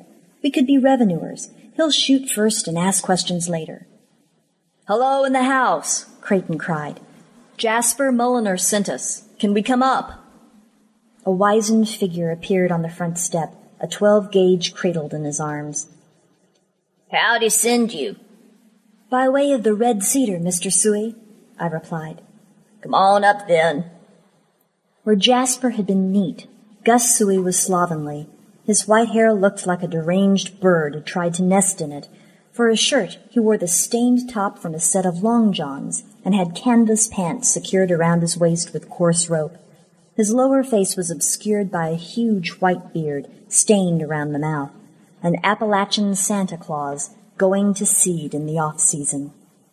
We followed him into the single room of his home. The floor was covered with a mismatched assortment of throw rugs and carpet remnants. A bed stood in the far left corner. A kerosene stove was immediately to our right. Set about the room were a number of Aladdin lamps with the tall flues. Dominating the scene was a heavy-legged kitchen table with an enamel top. We introduced ourselves, and Gus said he'd met my father years ago. So, what brings you two kids out here to see Gus Sooy? I had to smile, not just at the way he managed to ignore the jugs we were carrying, but at being referred to as a kid. A long time since anyone had called me that. I wouldn't let anyone call me a girl these days, but somehow I didn't mind kid. Today we tasted some of the best applejack in the world, Creighton said with convincing sincerity, and Jasper told us you were the source. He slammed his two jugs on the table. Fill 'em up. I placed my own jug next to Creighton's. I gotta warn you, Gus said. It's five dollars a quart. Five dollars, Creighton said. Yeah, Gus added quickly, but seeing as you're buying so much at once, don't get me wrong, Mr. Sooy, I wasn't saying the price is too high. I was just shocked that you'd be selling such high-grade sipping whiskey for such a low price. You were? The old man beamed with delight. It is awful good, isn't it? That it is, sir. That it is. That it surely is. I almost burst out laughing. I don't know how Creighton managed to keep a straight face. Gus held up a finger. You kids stay right here. I'll dip into my stock and be back in a jiffy. We both broke down into helpless laughter as soon as he was gone. You're laying it on awful thick, I said when I caught my breath. I know, but he's lapping up every bit. Gus returned in a few minutes with two gallon jugs of his own. Hadn't we ought to test this first before you begin filling our jugs? Creighton said. Not a bad idea. No, sir, not a bad idea. Not a bad idea at all. Creighton produced some paper cups from one of the pockets in his safari jacket and placed them on the table. Gus poured. We all sipped. This is even smoother than what Jasper served us. How do you do it, Mr. Sooy? That's a secret, he said with a wink as he brought out a funnel and began decanting from his jugs into ours. I brought up John's book, and Gus launched into a slightly different version of the Jersey Devil story, saying it was born in Leeds, which is at the opposite end of the Pine Barrens from Estellville. Otherwise, the tales were almost identical. Jasper says he saw the devil once, Creighton said as Gus topped off the last of our jugs. If he says he did, then he did. That'll be sixty dollar. Creighton gave him three twenties. And now I'd like to buy you a drink, Mr. Sooy. Call me Gus, and I don't mind if I do. Creighton was overly generous, I thought, with the way he filled the three paper cups. I didn't want any more, but I felt I had to keep up appearances. I sipped while the men quaffed. Jasper told us about a time he saw the Jersey Devil. He mentioned seeing pine lights at the same time. I sensed, rather than saw, Gus stiffen. Is that so? Yeah. He said you see pine lights around here all the time. Is that true? You interested in pine lights or the Jersey Devil, boy? Both. I'm interested in all the folk tales of the pines. Well, don't get too interested in the pine lights. Why not? Just don't. I watched Creighton tip his jug and refill Gus's cup. A toast, Creighton said, lifting his cup, to the Pine Barrens. I'll drink to that, Gus said and drained his cup. Creighton followed suit, causing his eyes to fill with tears. I sipped while he poured another round. To the Jersey Devil, Creighton cried, hoisting his cup again. And again they both tossed off their drinks, and then another round. To the Pine Lights. Gus wouldn't drink to that one. I was glad. I didn't think either of them would have remained standing if he had. Have you seen any pine lights lately, Gus? Creighton said. You don't give up, do you, boy? The old man said. It's an affliction. So it is. All right, sure. I see 'em all the time. Saw some last night. Really? Where? None of your business. Why not? Because you'll probably try to do something stupid like catch one, and then I'll be responsible for what happens to you and this young lady here. Not on my conscience. No, thank you. I wouldn't dream of trying to catch one of those things, Creighton said. Well, if you did, you wouldn't be the first. Peggy Clevenger was the first. Gus lifted his head and looked at me. You heard of Peggy Clevenger, ain't you, Miss McElston? I nodded. Sure, the Witch of the Pines. In the old days, people used to put salt over their doors to keep her away. Creighton began scribbling. No kidding, this is great. What about her and the Pine Lights? Peggy was a Hessian like me, lived over in Pasadena, not the California Pasadena, the Pines Pasadena, a few mile east of Mount Misery. The town's gone now, like it never been. But she lived thereabouts by herself in a small cabin, and people said she had all sorts of strange powers, like she could change her shape and become a rabbit or a snake. I don't know about that stuff, but I heard from someone who should know that she was powerful interested in the pine lights. She told this fellow one day that she had caught one of the pine lights, put a spell on it, and brought it down. Creighton had stopped writing. He was staring at Gus. How could she? Don't know, Gus said, draining his cup and shaking his head. But that very night her cabin burned to the ground. They found her blackened and burned body among the ashes the next morning. So I tell you, kids, it ain't a good idea to get too interested in the pine lights. I don't want to capture one, Creighton said. I don't even want to see one. I just want to know where other people have seen them. How can that be dangerous? Gus thought about that, and while he was thinking, Creighton poured him another cupful. Don't suppose it would do any harm to show you where there was, he said after a long, slow sip. Then it's settled. Let's go. We gathered up the jugs and headed out into the late afternoon sunshine. The fresh air was like a tonic, it perked me up, but didn't dissipate the effects of all the jack I'd consumed. When we reached the Wrangler, Creighton pulled out his sextant and compass. Before we go, there's something I've got to do. Gus and I watched in silence as he took his sightings and scribbled in his notebook. Then he spread his map out on the hood again. What's up? I said. I'm putting Razorback Hill on the map, he said. He jotted his readings on the map and drew a circle. Before he folded everything up, I glanced over his shoulder and noticed that the line he had drawn from Apple Pie Hill ran right by the circle that was Razorback Hill. You through dawdling? Gus said. Sure am. You want to ride in front? No thanks, Gus said, heading for the rusty DeSoto. I'll drive myself and you kids follow. I said, won't it be easier if we all go together? Hell no! You kids have been drinking! When we stopped laughing, we pulled ourselves into the Wrangler and followed the old Hessian back up his private sand road. 5. The Firing Place I used to make charcoal here when I was young, Gus said. We were standing in a small clearing surrounded by young pines. Before us was a shallow sandy depression choked with weeds. This used to be my firing place. It was deeper then. I made some fine charcoal here before the big companies started selling their bags of briquettes. He fairly spat the word. Ain't no way any one of those smelly little things was ever part of a tree, I'll tell you that. Is this where you saw the lights, Gus? Creighton said. Were they moving? Gus said, You got a one-track mind, don't you, boy? He glanced around. Yeah, this is where I saw 'em. Saw 'em here last night, and I saw them here fifty nights ago, and I seen them near about every summer in between. I remember how, while I was letting my charcoal burn, I'd use the time to hunt up box turtles.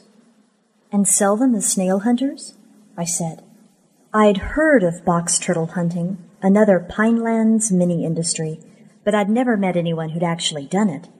Sure, folks in Philadelphia'd buy all I could find, they like to let them loose in their cellars to keep the snails and slugs under control. The lights, Gus, Creighton said. Which way were they going? They was going the same way they always went when I seen them here. That way. He was pointing southeast. Are you sure? Sure as shit, boy. Gus's tone was getting testy, but he quickly turned to me. Excuse me, miss. Then back to Creighton. I was standing back there right where my car is when about half dozen of them swooped in low right overhead. Not a hunting swoop, but a floaty sort of swoop, and traveled away over that pitch pine there with the split top. Good, said Creighton, eyeing the sky. A thick sheet of cloud was pulling up from the west, encroaching on the sinking sun. Out came the sextant and compass. Creighton took his readings, wrote his numbers, then took a bearing on the tree Gus had pointed out.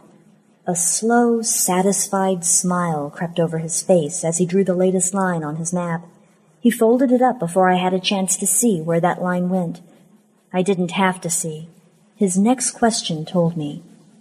Say, Gus, he said offhandedly, what's on the far side of Razorback Hill? Gus turned on Creighton like an angry bear.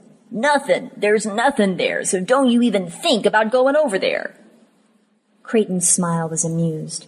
I was only asking. No harm in a little question, is there? There is. There is. Yes, there surely is. Especially when those questions is the wrong ones. And you've been asking a whole lot of wrong questions, boy. Questions that's going to get you in a whole mess of bad trouble if you don't get smart and learn that certain things is best left alone. You hear me? He sounded like a character from one of those old Frankenstein movies. I hear you, Creighton said, and I appreciate your concern, but can you tell me the best way to get to the other side of that hill? Gus threw up his hands with an angry growl. That's it. I'm having no more to do with the two of you. I've already told you too much as it is. He turned to me, his eyes blazing. And you, Miss McKelston, you get yourself away from this boy. He's headed straight to hell. With that, he turned and headed for his car. He jumped in, slammed the door, and roared away with a spray of sand. I don't think he likes me, Creighton said. He seemed genuinely frightened, I told him. Creighton shrugged and began packing away his sextant. Maybe he really believes in the Jersey Devil, he said. Maybe he thinks it lives on the other side of Razorback Hill. I don't know about that. I got the impression he thinks the Jersey Devil is something to tell tall tales about while sitting around the stove and sipping Jack. But those pine lights, he's scared of them. Just swamp gas, I'm sure, Creighton said. Suddenly I was furious. Maybe it was all the Jack I'd consumed, or maybe it was his attitude, but I think at that particular moment it was mostly his line of bull. Cut it, John, I said. If you really believe there's swamp gas, why are you tracking them on your map? You've got me to guide you out here, so let's have it straight. What's going on? I don't know what's going on, Mac. If I did, I wouldn't be here. Isn't that obvious? These pine lights mean something. Whether or not they're connected to the Jersey Devil, I don't know. Maybe they have an hallucinatory effect on people. After they pass overhead, people think they see things. I'm trying to establish a pattern. And after you've established this pattern, what do you think you'll find? Maybe truth, he said. Reality. Who knows? Maybe the meaning or meaninglessness of life. He looked at me with eyes so intense, so full of longing, that my anger evaporated. John? His expression abruptly shifted back to neutral and he laughed. Don't worry, Mac. It's only me, Crazy Creighton, putting you on again. Let's have another snort of Gus Sooy's best and head for civilization, okay? I've had enough for the day. The week. You don't mind if I partake, do you? Help yourself. I didn't know how he could hold so much. While Creighton uncorked his jug, I strolled about the firing place to clear my fuzzy head. The sky was fully overcast now, and the temperature was dropping to a more comfortable level. He had everything packed away by the time I completed the circle. Want me to drive? he said, tossing his paper cup onto the sand. Normally, I would have picked it up. There was something sacrilegious about leaving a Dixie cup among the pines. But I was afraid to bend over that far, afraid I'd keep on going head first into the sand and become litter myself. I'm okay. You'll get us lost. We had traveled no more than a hundred feet or so when I realized that I didn't know this road. But I kept driving. I hadn't been paying close attention while following Gus here, but I was pretty sure it wouldn't be long before I'd come to a fork or a cripple or a bog that I recognized and then would be home free. It didn't quite work out that way.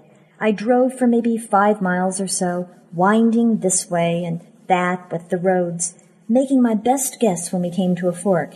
And we came to plenty of those, and generally trying to keep us heading in the same general direction. I thought I was doing a pretty good job, until we drove through an area of young pines that looked familiar. I stopped the Wrangler.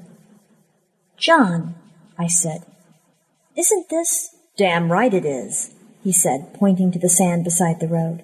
We're back at Gus's firing place. There's my Dixie cup. I turned the Jeep around and headed back the way I came. What are you doing? Creighton said. Making sure I don't make the same mistake twice, I told him. I didn't know how I could have driven in a circle. I usually had an excellent sense of direction.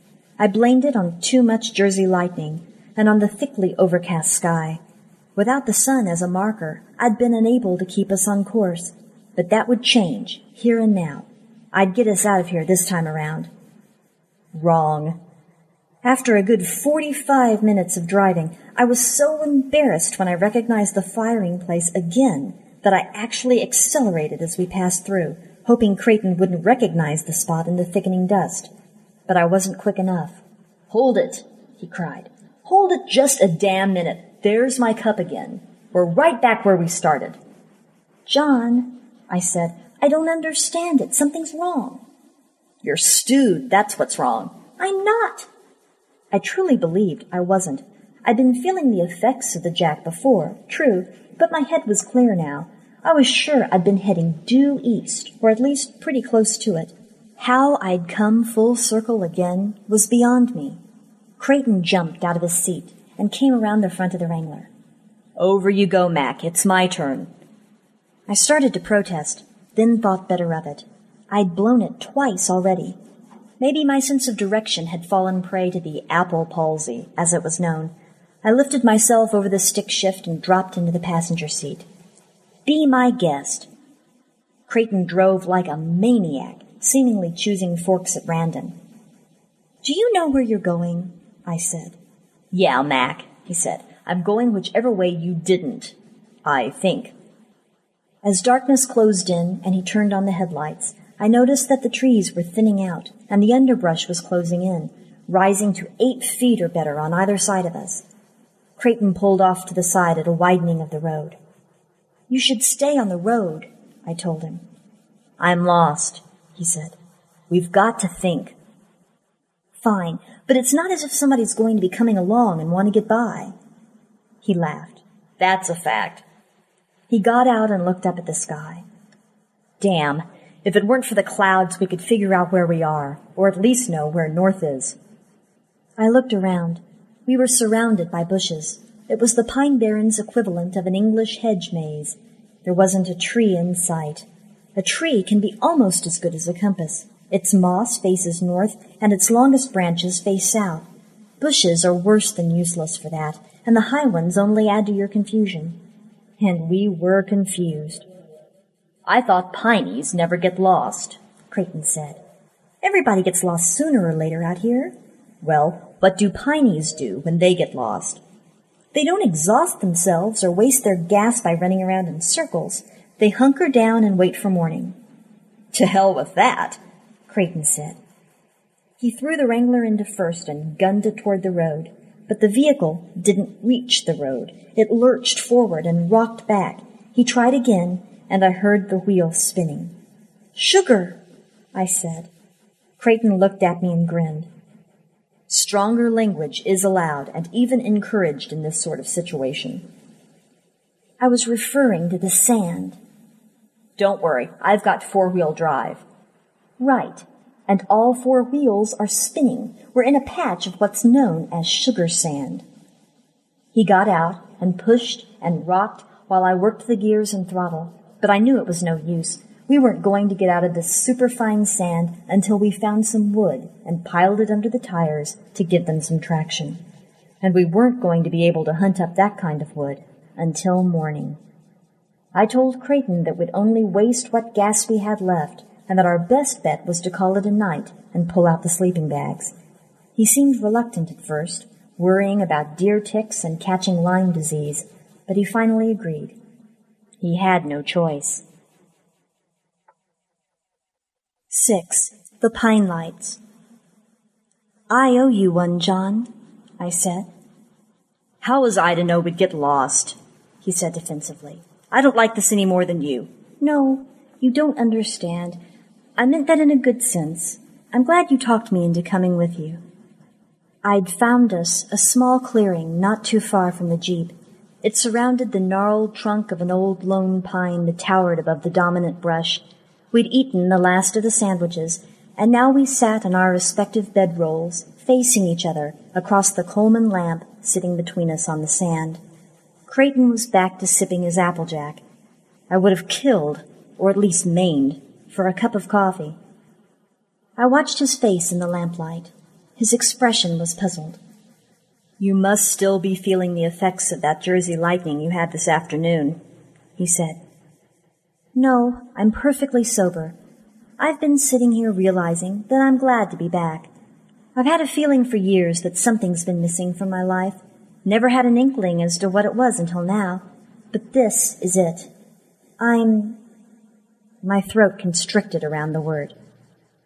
I'm home. It wasn't the Jack talking. It was my heart. I'd learned something today. I'd learned that I loved the Pine Barrens, and I loved its people. So rich in history, so steeped in its own lore, somehow surviving untainted in the heart of the 20th century urban madness, I turned my back on it. Why? Too proud? Too good for it now? Maybe I'd thought I'd pulled myself up by my bootstraps and gone on to bigger and better things. I could see that I hadn't. I'd taken the girl out of the Pinelands, but I hadn't taken the Pinelands out of the girl. I promised myself to come back here again, often.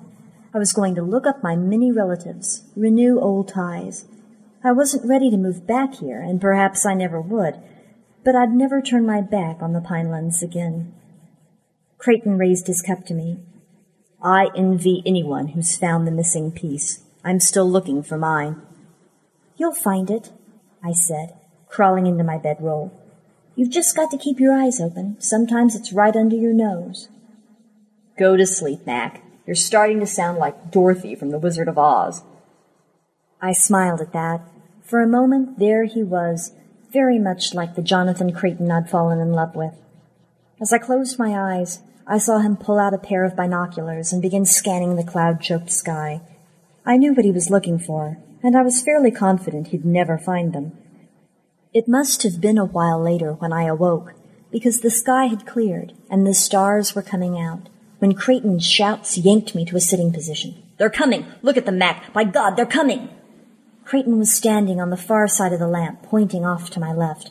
I followed the line of his arm and saw nothing. What are you talking about? Stand up, damn it! They're coming! There must be a dozen of them. I struggled to my feet and froze. The starlit underbrush stretched away in a gentle rise for maybe a mile or two in the direction he was pointing, broken only occasionally by the angular shadows of the few scattered trees.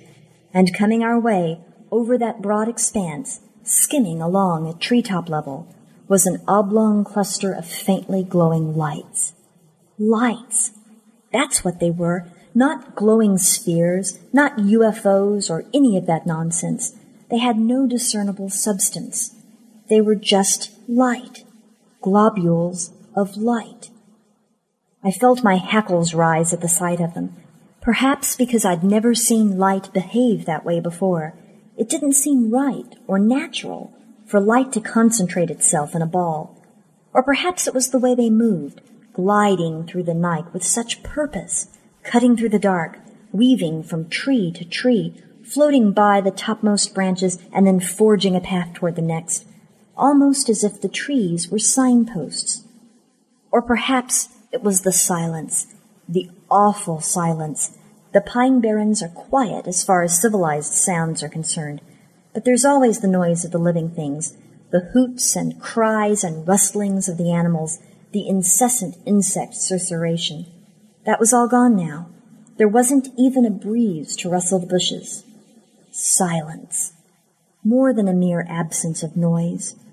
A holding of breath. Do you see them, Mac? Tell me I'm not hallucinating. Do you see them? I see them, John. My voice sounded funny. I realized my mouth was dry, and not just from sleep. Creighton turned around in a quick circle, his arms spread. I don't have a camera. I need a picture of this. You didn't bring a camera? I said. My God, you brought everything else. I know, but I never dreamed. Suddenly he was running for the tree at the center of our clearing. John, you're not really. They're coming this way. If I can get close to them. I was suddenly afraid for him. Something about those lights was warning me away. Why wasn't it warning Creighton? Or was he simply not listening? I followed him at a reluctant lope. Don't be an idiot, John. You don't know what they are. Exactly. It's about time somebody found out. He started climbing. It was a big old pitch pine with no branches to speak of for the first dozen feet or so of the trunk. But its bark was knobby and rough enough for Creighton's rubber-soled boots to find purchase. He slipped off twice, but he was determined. Finally, he made it to the lowest branch, and from there on, it looked easy.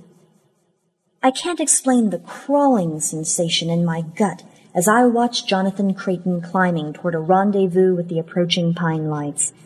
He was three quarters of the way to the top when the trunk began to shake and sway with his weight.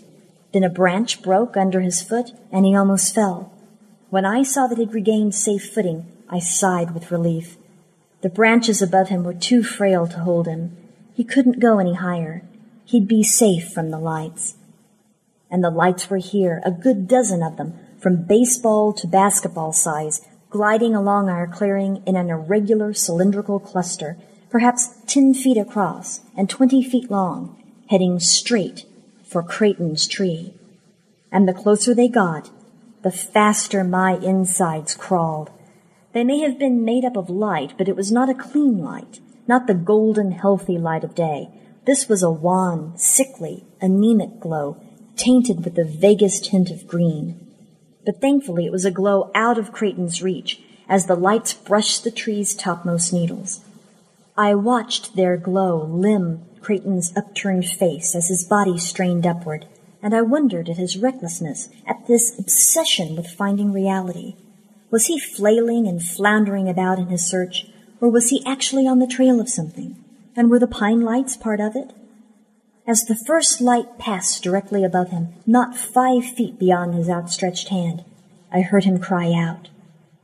They're humming, Mac, high pitched. Can you hear it? It's almost musical. And the air up here tingles almost as if it's charged. This is fantastic. I didn't hear any music, or feel any tingling. All I could hear was my heart thudding in my chest. All I could feel was the cold sweat that had broken out all over my body. Creighton spoke again. He was practically shouting now, but in a language that was not English, and not like any other language I'd ever heard. He made clicks and wheezes, and the few noises that sounded like words did not seem to fit comfortably on the human tongue. John, what are you doing up there? I cried. He ignored me and kept up the alien gibberish, but the lights in turn ignored him and sailed by above him as if he didn't exist. The cluster was almost past now, yet still I couldn't shake the dread, the dark feeling that something awful was going to happen. And then it did. The last light in the cluster was basketball sized. It seemed as if it was going to trail away above Creighton just like the others, but as it approached the tree, it slowed and began to drop toward Creighton's perch. I was panicked now. John, look out! It's coming right for you! I see it! As the other lights flowed off toward the next treetop, this last one hung back and circled Creighton's tree at a height level with his waist. Get down from there! I called. Are you kidding? This is more than I've ever hoped for. The light suddenly stopped moving and hovered a foot or so in front of Creighton's chest. It's cold, he said in a more subdued tone. Cold light. He reached his hand toward it, and I wanted to shout for him not to, but my throat was locked. The tip of his index finger touched the outer edge of the glow. Really cold. I saw his fingers sink into the light to perhaps the depth of a fingernail, and then suddenly the light moved. It more than moved, it leapt onto Creighton's hand, engulfing it. That's when Creighton began to scream. His words were barely intelligible, but I picked out the words cold and burning again and again. I ran to the base of the tree, expecting him to lose his balance, hoping I could do something to break his fall. I saw the ball of light stretch out and slide up the length of his arm, engulfing it. Then it disappeared. For an instant I thought it might be over, but when Creighton clutched his chest and cried out in greater agony, I realized to my horror that the light wasn't gone, it was inside him. And then I saw the back of his shirt begin to glow. I watched the light ooze out of him and reform itself into a globe. Then it rose and glided off to follow the other lights into the night, leaving Creighton alone in the tree, sobbing and retching. I called up to him. John, are you all right? Do you need help? When he didn't answer, I grabbed hold of the tree trunk, but before I could attempt to climb, he stopped me. Stay there, Mac. His voice was weak, shaky. I'm coming down. It took him twice as long to climb down as it had to go up. His movements were slow, unsteady, and three times he had to stop to rest. Finally, he reached the lowest branch, hung from it by one hand, and made the final drop. I grabbed him immediately to keep him from collapsing into a heap, and helped him back toward the lamp and the bedrolls. My God, John, your arm! In the light from the lamp, his flesh seemed to be smoking. The skin on his left hand and forearm was red, almost scalded looking. Tiny blisters were already starting to form. It looks worse than it feels. We've got to get you to a doctor. He dropped to his knees on his bedroll and hugged his injured arm against his chest with his good one. I'm all right. It only hurts a little now. It's going to get infected. Come on, I'll see if I can get us to civilization. Forget it he said, and I sensed some of the strength returning to his voice. Even if we get the jeep free, we're still lost. We couldn't find our way out of here when it was daylight. What makes you think we'll do any better in the dark? He was right, but I felt I had to do something. Where's your first aid kit? I don't have one. I blew up then. Jesus Christ, John, you're crazy. You know that? You could have fallen out of that tree and been killed. And if you don't wind up with gangrene in that arm, it'll be a miracle. What on God's earth made you do something so stupid? He grinned. I knew it. You still love me. I was not amused. This is serious, John. You risk your life up there. For what? I have to know, Mac. No? What do you have to know? Will you stop giving me this bullshit? I can't. I can't stop because it's true. I have to know what's real and what's not. Spare me. I mean it. You're sure you know what's real, and so you're content and complacent with that. You can't imagine what it's like not to know. To sense there's a veil across everything, a barrier that keeps you from seeing what's really there. You don't know what it's like to spend your life searching for the edge of that veil so you can lift it and peek just peek at what's behind it. I know it's out there, and I can't reach it. You don't know what that's like, Mac. It makes you crazy. Well, that's one thing we can agree on. He laughed. It sounded strained, and reached for his jug of applejack with his good hand. Haven't you had enough of that tonight? I hated myself for sounding like an old biddy, but what I had just seen had shaken me to the core. I was still trembling. No, Mac. The problem is I haven't had enough. Not nearly enough. Feeling helpless and angry, I sat down on my own bedroll and watched him take a long pull from the jug. What happened up there, John? I don't know, but I don't ever want it to happen again. And what were you saying? It almost sounded as if you were calling to them. He looked up sharply and stared at me. Did you hear what I said? Not exactly. It didn't even sound like speech. That's because it wasn't, he said, and I was sure I detected relief in his voice. I was trying to attract their attention. Well, you sure did that. Across the top of the Coleman lamp, I thought I saw him smile. Yeah, I did, didn't I? In the night around us, I noticed that the insects were becoming vocal again. End of part two.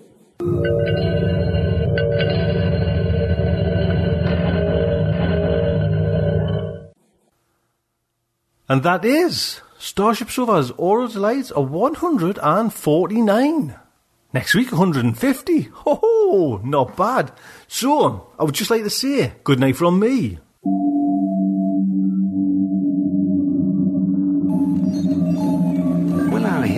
Survive this terrible ordeal?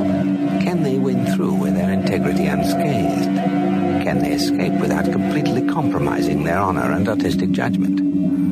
Tune in next week for the next exciting installment of StarShipSofa. Evacuation procedure initiated. Shuttle set for launch.